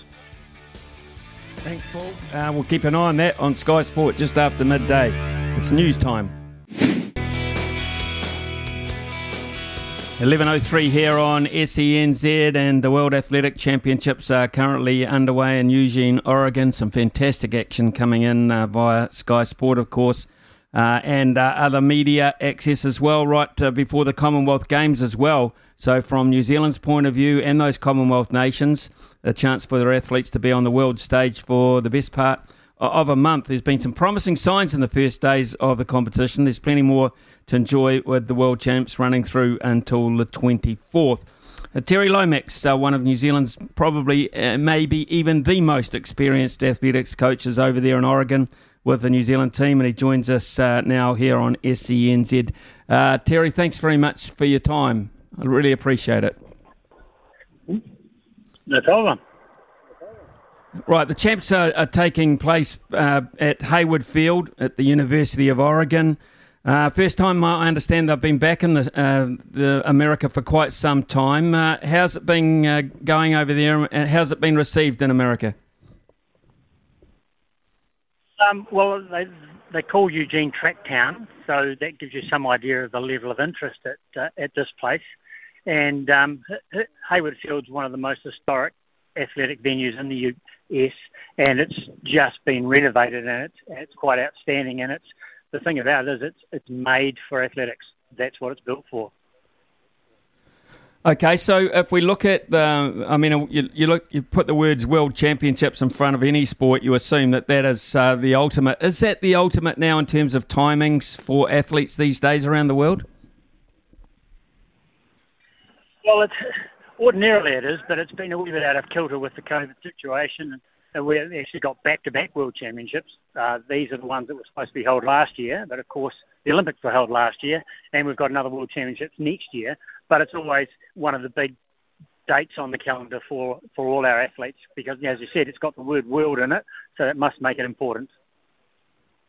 Okay, so Terry, um, perfect opportunity for our athletes as well, not just to get this kind of experience, but to to get things in order for uh, Birmingham coming up uh, in a couple of weeks as well. So, what have you been encouraged by by uh, the New Zealand performances thus far? May not have performed as they would have hoped to, but we've certainly blooded a number of young athletes. You know, the next wave of athletes at this level of competition. So for them, it's been very valuable, and a number of those are going on to the Commonwealth Games. We've had um, the likes of Eddie Nketia and Zoe Hobbs, who, having been to a World Champs before this in Doha, have taken that advantage into these champs and have both made breakthroughs to get into the uh, into the semi-finals and both doing New Zealand records. And then we've got those athletes who frustratingly missed out by a place or two on the next round, but will have actually had their resolve strengthened and their belief in their ability strengthened leading into Birmingham. Okay, well, that includes um, a, young man that you've uh, very closely associated with, and uh, Hamish Kerr, uh, narrowly missing out on his place in the men's high jump final uh, with a best of 225. So, uh, how is he feeling about his performance uh, going forward? Well, he was encouraged. So he was a wee bit unlucky. Sometimes people smack the bar and it stays on. Sometimes they do feather touches and it falls off. And he was in the, the latter category of that. But he was encouraged by how well he he progressed during the competition, and and we had a good chat about that. And he's he's all set and prepared to to jump noticeably higher when he gets to Birmingham. So, uh, Terry, what, what will you work on uh, between now and Birmingham with Hamish? And bearing, bearing in mind um, that competition and the, the, the number of athletes who are not Commonwealth qualified, of course, because of their country of residence, uh, what are your expectations for Hamish going forward? Well, the, one of the things he's been searching for is, is that undefinable thing, which is rhythm and that's one of the things he, he feels he approached very closely at the, the qualifying here. So it'll be working on uh, entrenching that feeling of rhythm because he knows he can jump up in the air very high. He's just got to make it happen at the right time. Um, I think he's got he's got strong expectations of uh, performance in Birmingham, and and I know that a medal is in the forefront of his thinking, and once you're in that medal contention, it can be it can be a gold. So I wouldn't be putting my money on him for being the favourite for the gold, but he's certainly one of the athletes who will be looked at uh, when people are talking about it. Uh, you mentioned uh, Zoe Hobbs and Edios and Kishia before. Uh, is this probably uh, one of the best periods of sprinters we've had for a while in New Zealand? Well, it certainly is in terms of results here. I mean, uh, Zoe's not only the um, New Zealand record holder, she's the area record holder, the Oceania record holder. And when you consider that some of the sprinters that Australia has had, uh, for a New Zealander to be the Oceania record holder is, is a testament to the, the level that she's now got to. And so, and they're both young, both Eddie and, and Zoe are, are young athletes. And as it normally happens, you need one person to walk through the door, and then the others realise that there's a door that they can walk through. Terry, uh, Olivia McFadden, uh, McTaggart in the women's pole vault uh, yesterday, she uh, she failed to clear a jump at, at 4.30, but uh, qualified for the final with 4.50 as a PB of uh, 4.65. Um, where does Olivia sit in terms of her progress, you feel? Well, qualifying is tougher than the final because there's so much so much at stake. It's almost like you know in any sport they often say that the semi-final's the tough one. The final, it, you know, you can enjoy it a bit more. But um, so for her to have made the top six at World Indoors in March and then come out here and with a very limited um, build-up, be able to come and qualify for the final. Um, she's one of those ones who, having not really quite performed has had the signs that she's not far away from it, and I think Commonwealth will see will see her right up in contention. Tom Walsh uh, finishing uh, fourth in the men's shot put final behind three Americans who clearly cannot go to Birmingham. So uh, that stands uh, Tom in pretty good uh, shape as well. And an encourage, uh, I would imagine an encouraging performance too from Jacko Gill. We're looking good in the men's shot. Definitely are. Um, talking to Tom earlier today, he says he knows he's he's strong. His numbers are good in terms of what he's been doing in training. He's one of those ones a wee bit like Hamish, I suppose. Just the, not the rhythm's not quite there. The horsepower's there, but the tuning is what's being looked at. And in Jacko's case, he, he's broken his um, his run of ninth placings by finally making into the top eight. So to have two Kiwis in the top eight there, and as you said, with the if you take um, non-Commonwealth athletes out of that, then we've got the, the, the top two performing Commonwealth athletes in the men's shot. Okay, and in the women's shot, uh, Maddie Wesche uh, uh, captured the attention of the nation during the Tokyo Olympics, uh, finishing seventh uh, with a personal best of 19.50. So again, tra- uh, trending well. Yes, well, uh, you know, a PB in an event that is actually starting to show, show signs of getting stronger again. So this was a this is probably a higher standard competition than Tokyo was in terms of performance, and for her to get another good placing it well into the top eight and to be able to produce a personal best at a at a major championship is is extraordinary for someone so young. We've got three women competing in the hammer throw at Birmingham now. Um, this is uh, it's an intriguing sport for a start, but it's not one that I don't think traditionally we've been that strong in uh, for quite some time, if at all. To be fair, so how did how did we all of a sudden just produce three young ladies um, of this quality? Well, I think a lot of work's been put in by Athletics New Zealand into the throws, and it's a, it's a a matter of taking advantage of the potential, and the potential was identified. There's been support of the athletes and their coaches and their setups, and we've got three athletes being coached by three different coaches, um, which is a testament to the quality of coaching we actually have in New Zealand, and, and I think they are key factors in those athletes performing, you know, and having having that depth. So we're talking Lauren Bruce there, Julia Ratcliffe, and uh, Nicole Bradley, folks, uh, the three young ladies involved um, in the women's hammer in, in Birmingham. Uh, what have we got to, to look forward to now, uh, Terry, in terms of um, the remainder of the world champs? I'm here with, um, I'm in charge of um, Georgia Hulls, seeing uh, jo- uh, James Mortimer is not able to be here. so she's got the 200 metre first round uh, in a couple of hours' time. Um, then we've got Portia Bing in the 400 hurdles tomorrow, as well as Brad Mathas in the 800. And then we followed that up. We have uh, Tori Peters, who's got the javelin, and she'll be she'll be pushing to try and make a final uh, for the first time at world level. And then we've got um, a couple of boys running, uh, Hamish Carson and Geordie Beamish running in the 5,000 metre later on. Geordie Beamish, uh, he's been doing well on the uh, and throughout the American college. Uh, I think he went through the college system at Villanova or somewhere like that, and uh, he's uh, obviously progressed on very nicely from there. Yes, well, he, he made the final at the World Indoors in the 3K, um, and I think that was very useful for him in terms of, of seeing what happens at world level and what you have to deal with. Qualified comfortably, but then found how things step up in a final at a world level. So I think he'll bring that experience into his 5,000 metres. And I saw him at the track um, yesterday, and he was looking pretty smooth. And he certainly is a nice runner. And if he if he's got his timing right with his training, then there's no nothing to make me think that he shouldn't have a successful um, championships. Terry, outside of uh, the New Zealand competitors, uh, and I thank you for updating us uh, on uh, all of their performances as such. What has impressed you? Um, what have been the standout performances thus far in the in the uh, World Championships?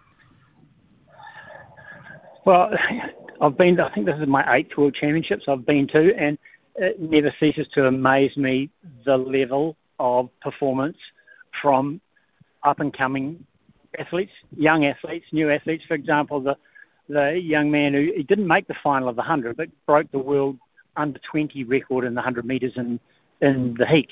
And if you think about the likes of Usain Bolt that's been around before, then that's a pretty outstanding performance.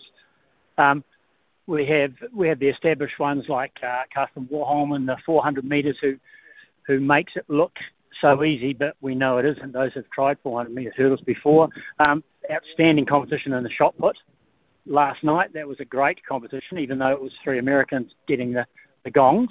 Um, the men's 100 metres is always the outstanding event, and, and one of the key, one of, one of the big things about that is when you're in the stadium, and you know whether it's a 30,000 seat stadium or a 50,000 seat stadium, there is no noise when the athletes go into their blocks, and that's a that's an extraordinary um, thing to to witness. Terry, uh, yesterday, uh, and I watched this uh, event myself, Shelly Ann Fraser Pryce claimed an astonishing fifth world 100 metres title at the age of 35.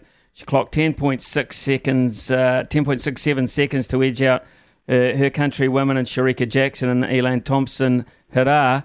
Uh, some people, some commentators saying afterwards, perhaps the, the greatest athlete in history. Uh, it's a big call when you think about some of them over the years, but she's a contender, isn't she? Oh, it has to be with that many that many gongs. You have the likes of Allyson Felix, who's just had her last World Championships, and uh, she'd be one of those athletes who'd be in that conversation. Um, yeah, the, the, the, amazing thing about the sport and, and an event like this is the level of some of these athletes, and especially someone like Shelly Ann, who's you know at 35.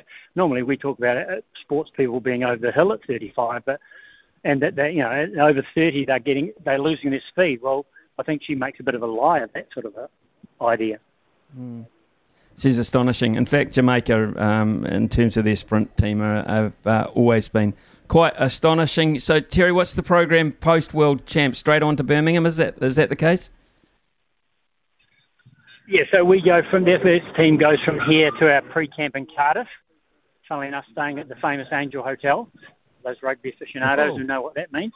Um, and then then from there we go into um, into Birmingham for the games themselves. So it's a pretty pretty quick uh, run in back to, to major competition for these athletes.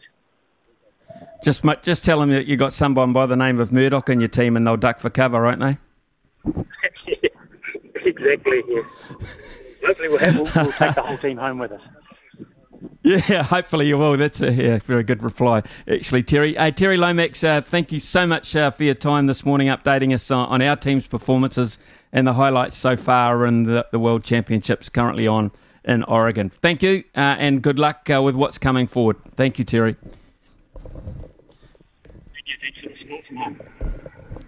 Yeah, cheers. Uh, Terry Lomax there, folks. Been coaching athletics uh, in this country for around 47 years. 47 years after being a very talented athlete in his youth himself. Uh, he's coached uh, throughout uh, the United Kingdom, other parts of the world, brought his experience back home, and uh, our athletes getting the benefit of that. And his main goal in terms of his own individual athletes at the, at the moment is Hamish Kerr who uh, narrowly missed out on a place in uh, the high jump final. But uh, when you consider the number of athletes uh, these days who are not Commonwealth qualified, um, I think some of the signs here are very, very encouraging for a very successful track and field uh, performance in the Commonwealth Games in Birmingham. I think we've got plenty to look forward to. It is 11.18 here on SENZ. When we return, plenty more text to read out and some other stuff too. Oh, that's quick. A little bit of glove on that down the leg side. He's been given. Good appeal. Is it going to go upstairs and reviewed? Craig Young's going to go down and have a chat. Got a review left. Let's have a look. Yeah, there's a clear spike as the ball's next to the glove.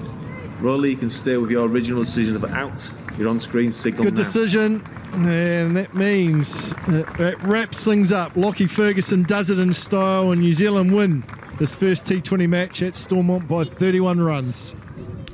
And that is Craig McMillan actually calling uh, the final rites of that game. Hacker, of course, um, out of uh, Canterbury, but George Harper Jr. is uh, in that commentary team as well, I understand.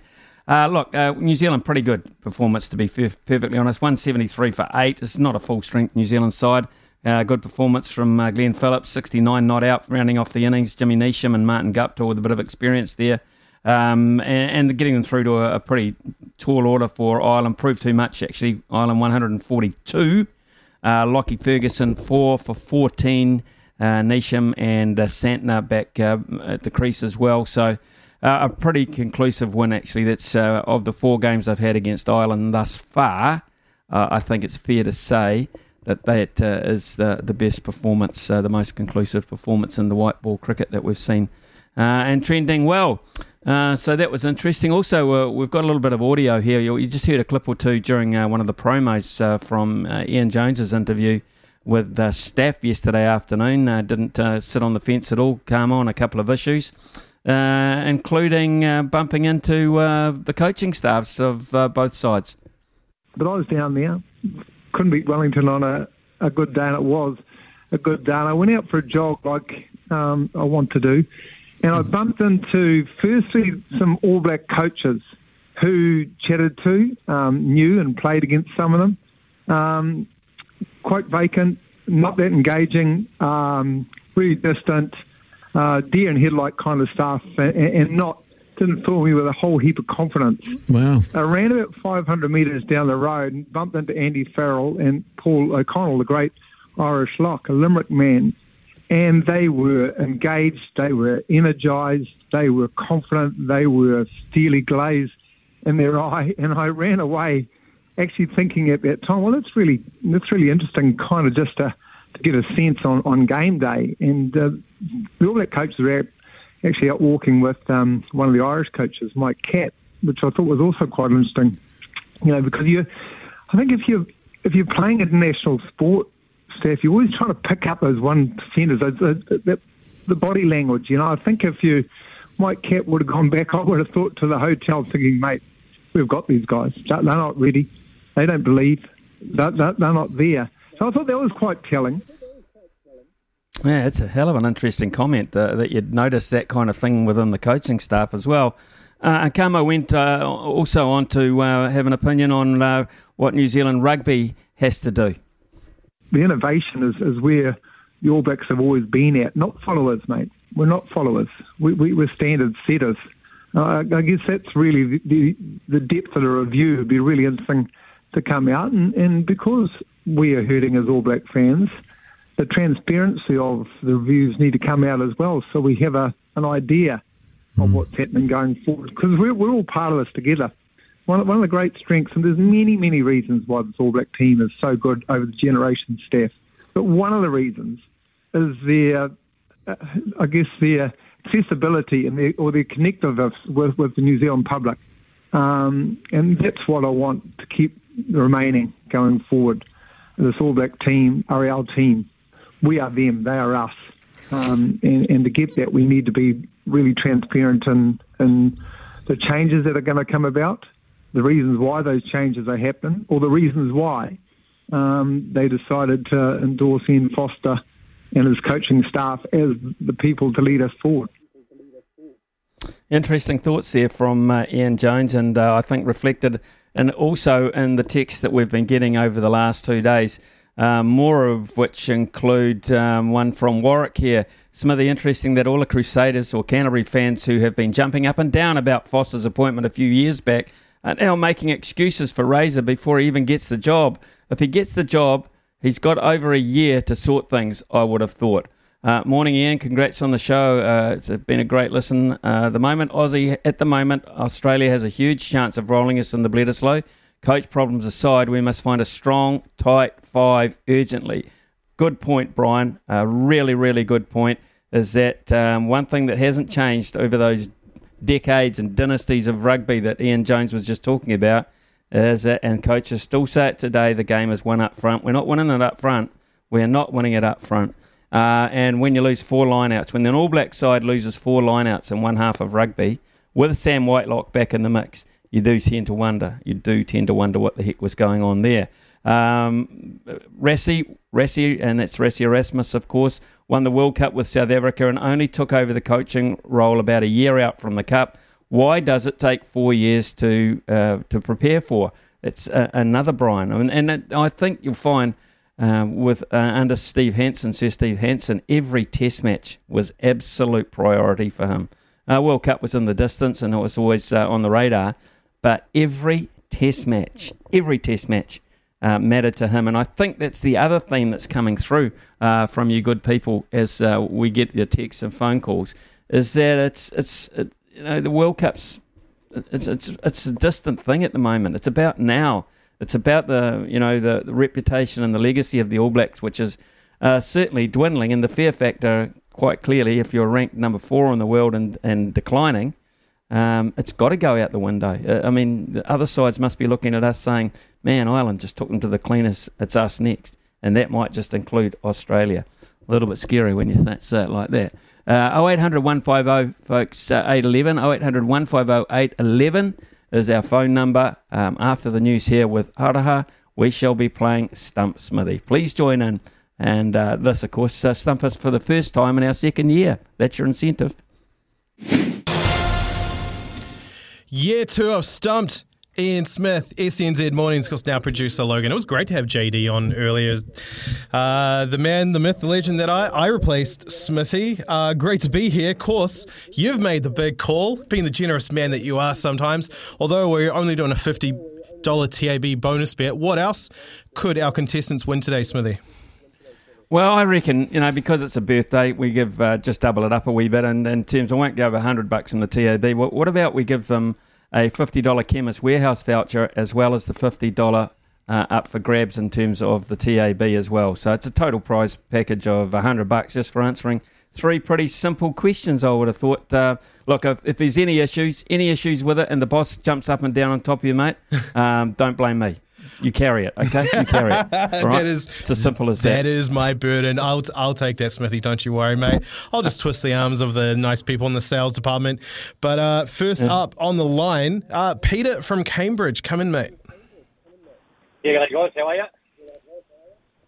Yeah, we're good, Peter. Uh, well, I'm not sure how confident we are. We'll just uh, wait and see what the, the subjects are. But yeah, 50 bucks uh, with the chemist, chemist warehouse voucher and $50 from the TAB could be yours, Logan. Please, the categories. Uh, before we get cracking into that, Peter, have you played Stump before? No. All right, so I'm gonna I'm just gonna rattle off the rules here, so you know how the game works. We do have three categories to choose from today. If you get a question wrong, then it's going to be over to Smithy for a chance to knock your bails off. Get out within those first two questions. It's on to the next caller in line. Get dismissed on the final question, and we will jackpot tomorrow. Now, today's topics for you, Peter, are the Commonwealth Games, All Blacks versus Ireland, and boxing. Take your pick. We'll go AB's Island.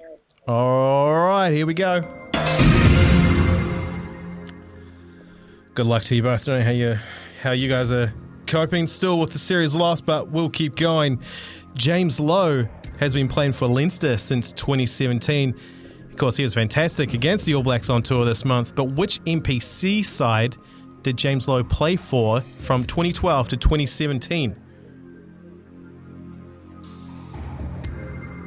Must want to say Canterbury.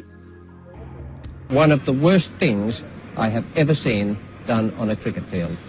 Not a red and black man, Smithy. No, um, I'm just going quickly through them in my mind. Um, Waikato? Waikato? Oof. One of the worst things I have oh, ever seen God, done on a cricket field. Yeah, how he, quickly you forget. he played for the he played for the Chiefs. Yes, Yes. But fins up. Tasman Makos, that's uh, who we played NPC oh rugby for. God. Stole another one, did they? Goodness me. it sure did. So that means uh, you're still alive here, Peter. Second question for you. Playing a minimum of 10 test matches, which All Blacks captain has the highest winning percentage in the team's history? Richie McCaw. One of the worst things I have ever seen done on a cricket field. It's a very, very good guess. Richie is, of course, very high up on that list, but it's not Richie. Over to you, Smithy. Did he have to be captain for 10, at least? Yes. Or play 10? Uh, I, believe I, be- I believe it was 10 uh, matches captain. So um, I'm not sure Buck qualifies because I think Buck Shelford was unbeaten. Well, actually, um, on, on the basis he, on the basis he might have uh, on the side uh, 10 times, but a sneaky suspicion it's only eight, I will say Buck Shelford. Just a couple of chips down the wicket, right in the slot, and away it goes. That is correct. Actually, I should have just looked at my notes. I've got his freaking win record here, Smithy. 96.4%. That was his win record. That's 13 wins, one draw, zero losses. Yeah, unbeaten. I realised he was unbeaten. Yeah. Okay, so, um, we've, so, we've, repelled that challenge. What's next? yeah, unfortunately, Peter, back to the pavilion for you. Thanks for playing Stumped. Now we're going down to Christchurch. Gareth, come in, mate. Hey, guys. How you going? Hey, yeah. Gareth. Uh, good morning to you, mate. So, uh, she's all on the line here 50 bucks from the Chemist Warehouse uh, and also 50 bucks from the TAB. And the question is, Logan. The question is Last question, all on the line, as Smithy just said. The All Blacks series lost to Ireland. That's the first time since 1986 against the Wallabies, of course. Who was Australia's captain for that historic moment at Eden Park? Ooh, going back a while. Um, what year? 1986. Oh, um. Oh, I can't think that far back, boys. Um, before I'll say Eales. I think it's um, I think it was before his time, but I'll, I'll go for Eales. One of the worst things I have ever seen done on a cricket field. Bit of a stumble there, Smithy. Right. Over to you. Yes, 1986. Uh, coincidentally, the year of my birth. That's how far it's been. Okay, right, fair enough. Um, I was going to say, I was going to say initially Nick Farr Jones, but I think Nick Farr Jones might have come in after that. So uh, I'm thinking um, it uh, was the same year. I think of it might have been the Cornelsen year, was it? 80, well, I don't know. I could be completely and utterly wrong there. Uh, he scored four tries, but anyway, I'm going to go Tony Shaw. Tony Shaw from Australia. One of the worst things I have ever seen Okay. done on a cricket field. Uh, Andrew Slack is the answer that I was looking Oh, for. Oh, I know him too. I know him too. I know him. I know him. Oh, the pain.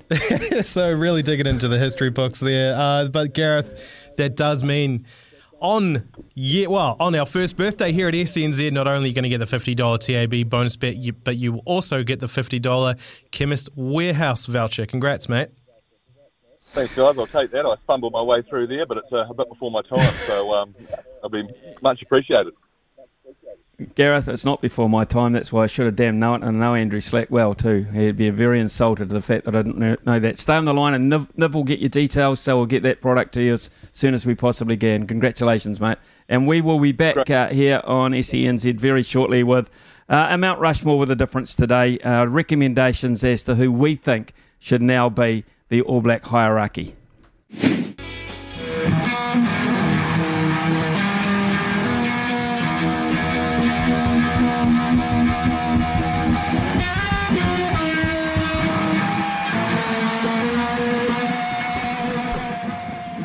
Well, it's 11.45 here on SENZ, uh, and it's not quite a Mount Rushmore today, but it is a, an issue of Mount Rushmore type proportion. That's what we need. We've got to fix it. We've got to fix the deal. So you can't just sit back and say this and that, and he should go and he should go without uh, a logical um, replacement option. Um, so this is what uh, Logan and I have worked on. Uh, I hardly slept last night working on this, to be perfectly honest, coming up with a really um, sensible way to go about things, and bearing in mind, of course, uh, you know we've got uh, young coaches on the way up, and how we're going to uh, nurture them on their way through. So. Uh, we both had a, have had a, a stab at this. Uh, Logan, I'll give you, uh, you can bet first on this one. Um, what you would do if you were the NZR authorities charged with the responsibility of either keeping or changing your comment, your commentary team, your coaching team. Well, firstly, Smithy, uh, it is a different Mount Rushmore, and typically you we would be playing little clips of audio here and there of uh, different athletes or events that have happened in history. Uh, a little bit different with coaches because I mean, typically we only hear them in, in press conferences. Sometimes they're happy, sometimes they're grumpy. Uh, I do I do have uh, our two head coach picks. I do know ours are different, which uh, I think listeners will find interesting. I know I do my picks. I probably, I don't think I stayed up all night like you did, Smithy. I stayed up all night uh, over other things to do with the show, to be fair. but I did think about it probably a bit more with my heart than perhaps my my brain or my wallet. I know earlier in the show you were talking about the financial side of things, how uh, expensive it could be for New Zealand rugby to buy some of these guys out. But I really love this idea of having a director of rugby. We've seen it with Wayne Smith there with uh, the Black Ferns. And yeah, I like this idea of it happening with the All Blacks as well. There's the potential that maybe whoever it is could oversee both. But having said that, I don't think it should be Wayne Smith as much as I do love the professor. I'm going with Joe Schmidt here. Uh, purely, um, and my reason behind this, Smithy, is I mean, we have a little bit of history. Uh, Joe Schmidt and myself, as he was the deputy principal uh, at Tauranga Boys College when I was there, and my PE teacher. wow. And uh, honestly, the fact that he's gone on to have the career that he had with Ireland, you know, winning the Six Nations, what was it like three times, including a Grand Slam. He has a fantastic rugby mind as well, Smithy. So, uh, if we're going to go for a director of rugby, I think he's the kind of guy that you need. Okay, uh, I'll, put him in my mix as well. Joe Smith. Reason why he's uh, he's in there. Anyway, um, and you cannot judge him or um, put anything on him in the uh, the recent run of performances. In fact, the only game that he was anywhere near hands on with, uh, we won at Eden Park the other day. So.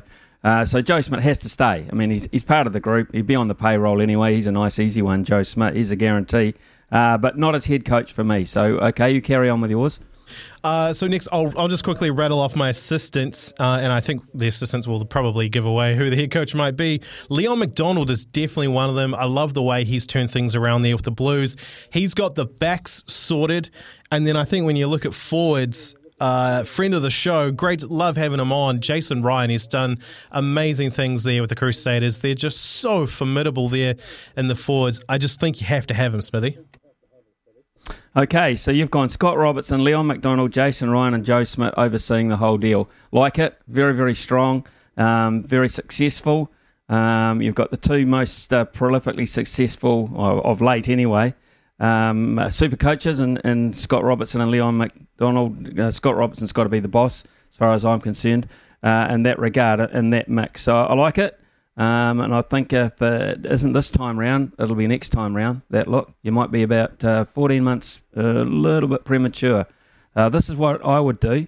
I would keep Ian Foster and just watch the phone lines light up now. I would keep Ian Foster, uh, steam coming out of the text machines.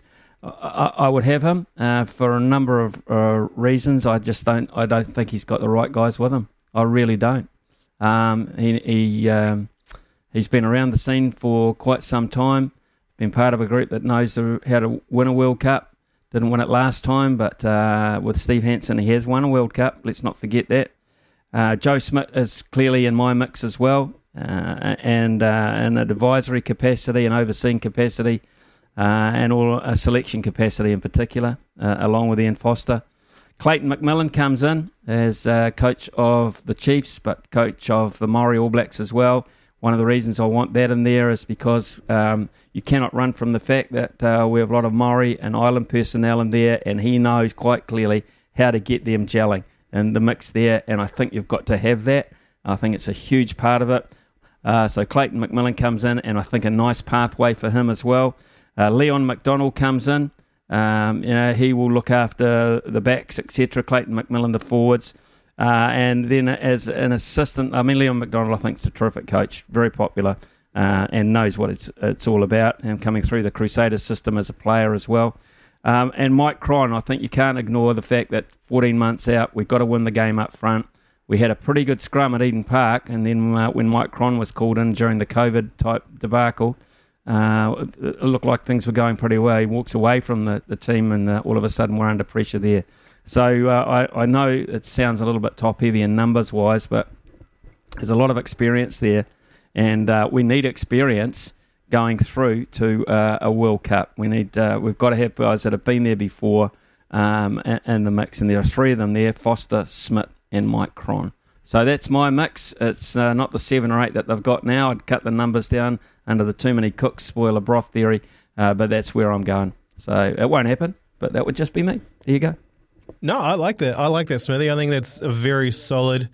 Uh, I love the choice of Clayton McMillan. Um, I love what he's been doing with obviously the Māori All Blacks and with the Chiefs. So good picks there. Uh, because just one thing though, Fozzie, you you just got to make sure you talk to him about the task at hand.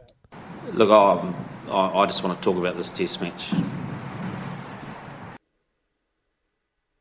Okay. Well, we'll, we'll talk about the next one, and that's in South Africa, and I think he'll be there. So there you go. Just get the knives. Put the knife away, will you? And play the ads. Go on, that's your job. Thank you so much uh, for all your texts and things today. I've had a couple come in um, and reply to my uh, Mount Rushmore selection. I totally understand where you're coming from, Nick, um, Paul, etc. Uh, look, and, and, we will uh, get to, I'm going to keep those texts, all of those texts, because they'll still be current tomorrow. Uh, so, Dan, you, Sean, Jim, John, uh, we'll, we'll uh, talk about those uh, subjects tomorrow morning in our first window of opportunity. We'll hold on to them. Thank you. Thanks very much for all your correspondence today. It's been great. and it will continue to be great this afternoon. Mark Stafford, of course, uh, been here since day one. Hardly missed a day, actually, Steph. Uh, always rely on Steph to be here fit and well. Uh, Steph, um, listen, uh, midday madness today on our birthday day. Yeah, uh, a little bit nostalgic, Smithy, given that we're a year old. I'm just going to be asking for people's favourite sporting highlight of the last 12 months. And we've got a whole heap to choose from, haven't we? And uh, I want right from, you know, gold medals, Paul Coll, all of those great stuff, to maybe your local rugby club winning for the first time in many years or beating a foe. Let's just share some success and good times in the sporting fields, your sporting fields. Yeah, I think it's a good idea too because uh, the last 48 hours have been anything but uh, good times and good shearings. Yeah. Uh, to be perfectly honest, the shearings, that's right up there with learnings, isn't it? It's right Uh, up there. right up there with Lenny. Uh, what else, mate? What else uh, after that? Well, Hamish Mackay didn't answer his phone yesterday, so he promises he will today. Mm. So uh, we will be talking to him. Also, going to chat with Chris Collins. We talked to him pre Tour de France, so we're sort of halfway through. Have a reset with Chris Collins, our cycling expert. Might have Brad Walter from NRL.com, yet to be confirmed, but uh, cutting edge stuff, Smithy. You know, leave it to the last minute. And Zoe Hobbs will join us out of Oregon after a wonderful performance on the world stage at the 100 metres. I reckon she's a big chance, uh, Zoe Hobbs, to be very close to a medal. The Com And Games. is, isn't it great? To, isn't it great? Isn't it great to see the New Zealand singlet? And I so look forward to that. I think we're going to go all right in track and field. I Mm, really do. Strong Commonwealth Games, I'm predicting. We've had a strong show today. Thanks so much for your help today, Aroha. Uh, thank you as always, Niv, for sitting in today for Brian. Done a great job, fella. We'll catch you tomorrow. And to you too, Logan. Have uh, a great remainder of the afternoon. We'll see you tomorrow. Sometimes needing new tyres can catch us by surprise. That's why Tyre Power gives you the power of zip pay and zip money. You can get what you need now, get back on the road safely, and pay for it later. Terms and conditions apply. So visit tyrepower.com.au or call 13 21 91.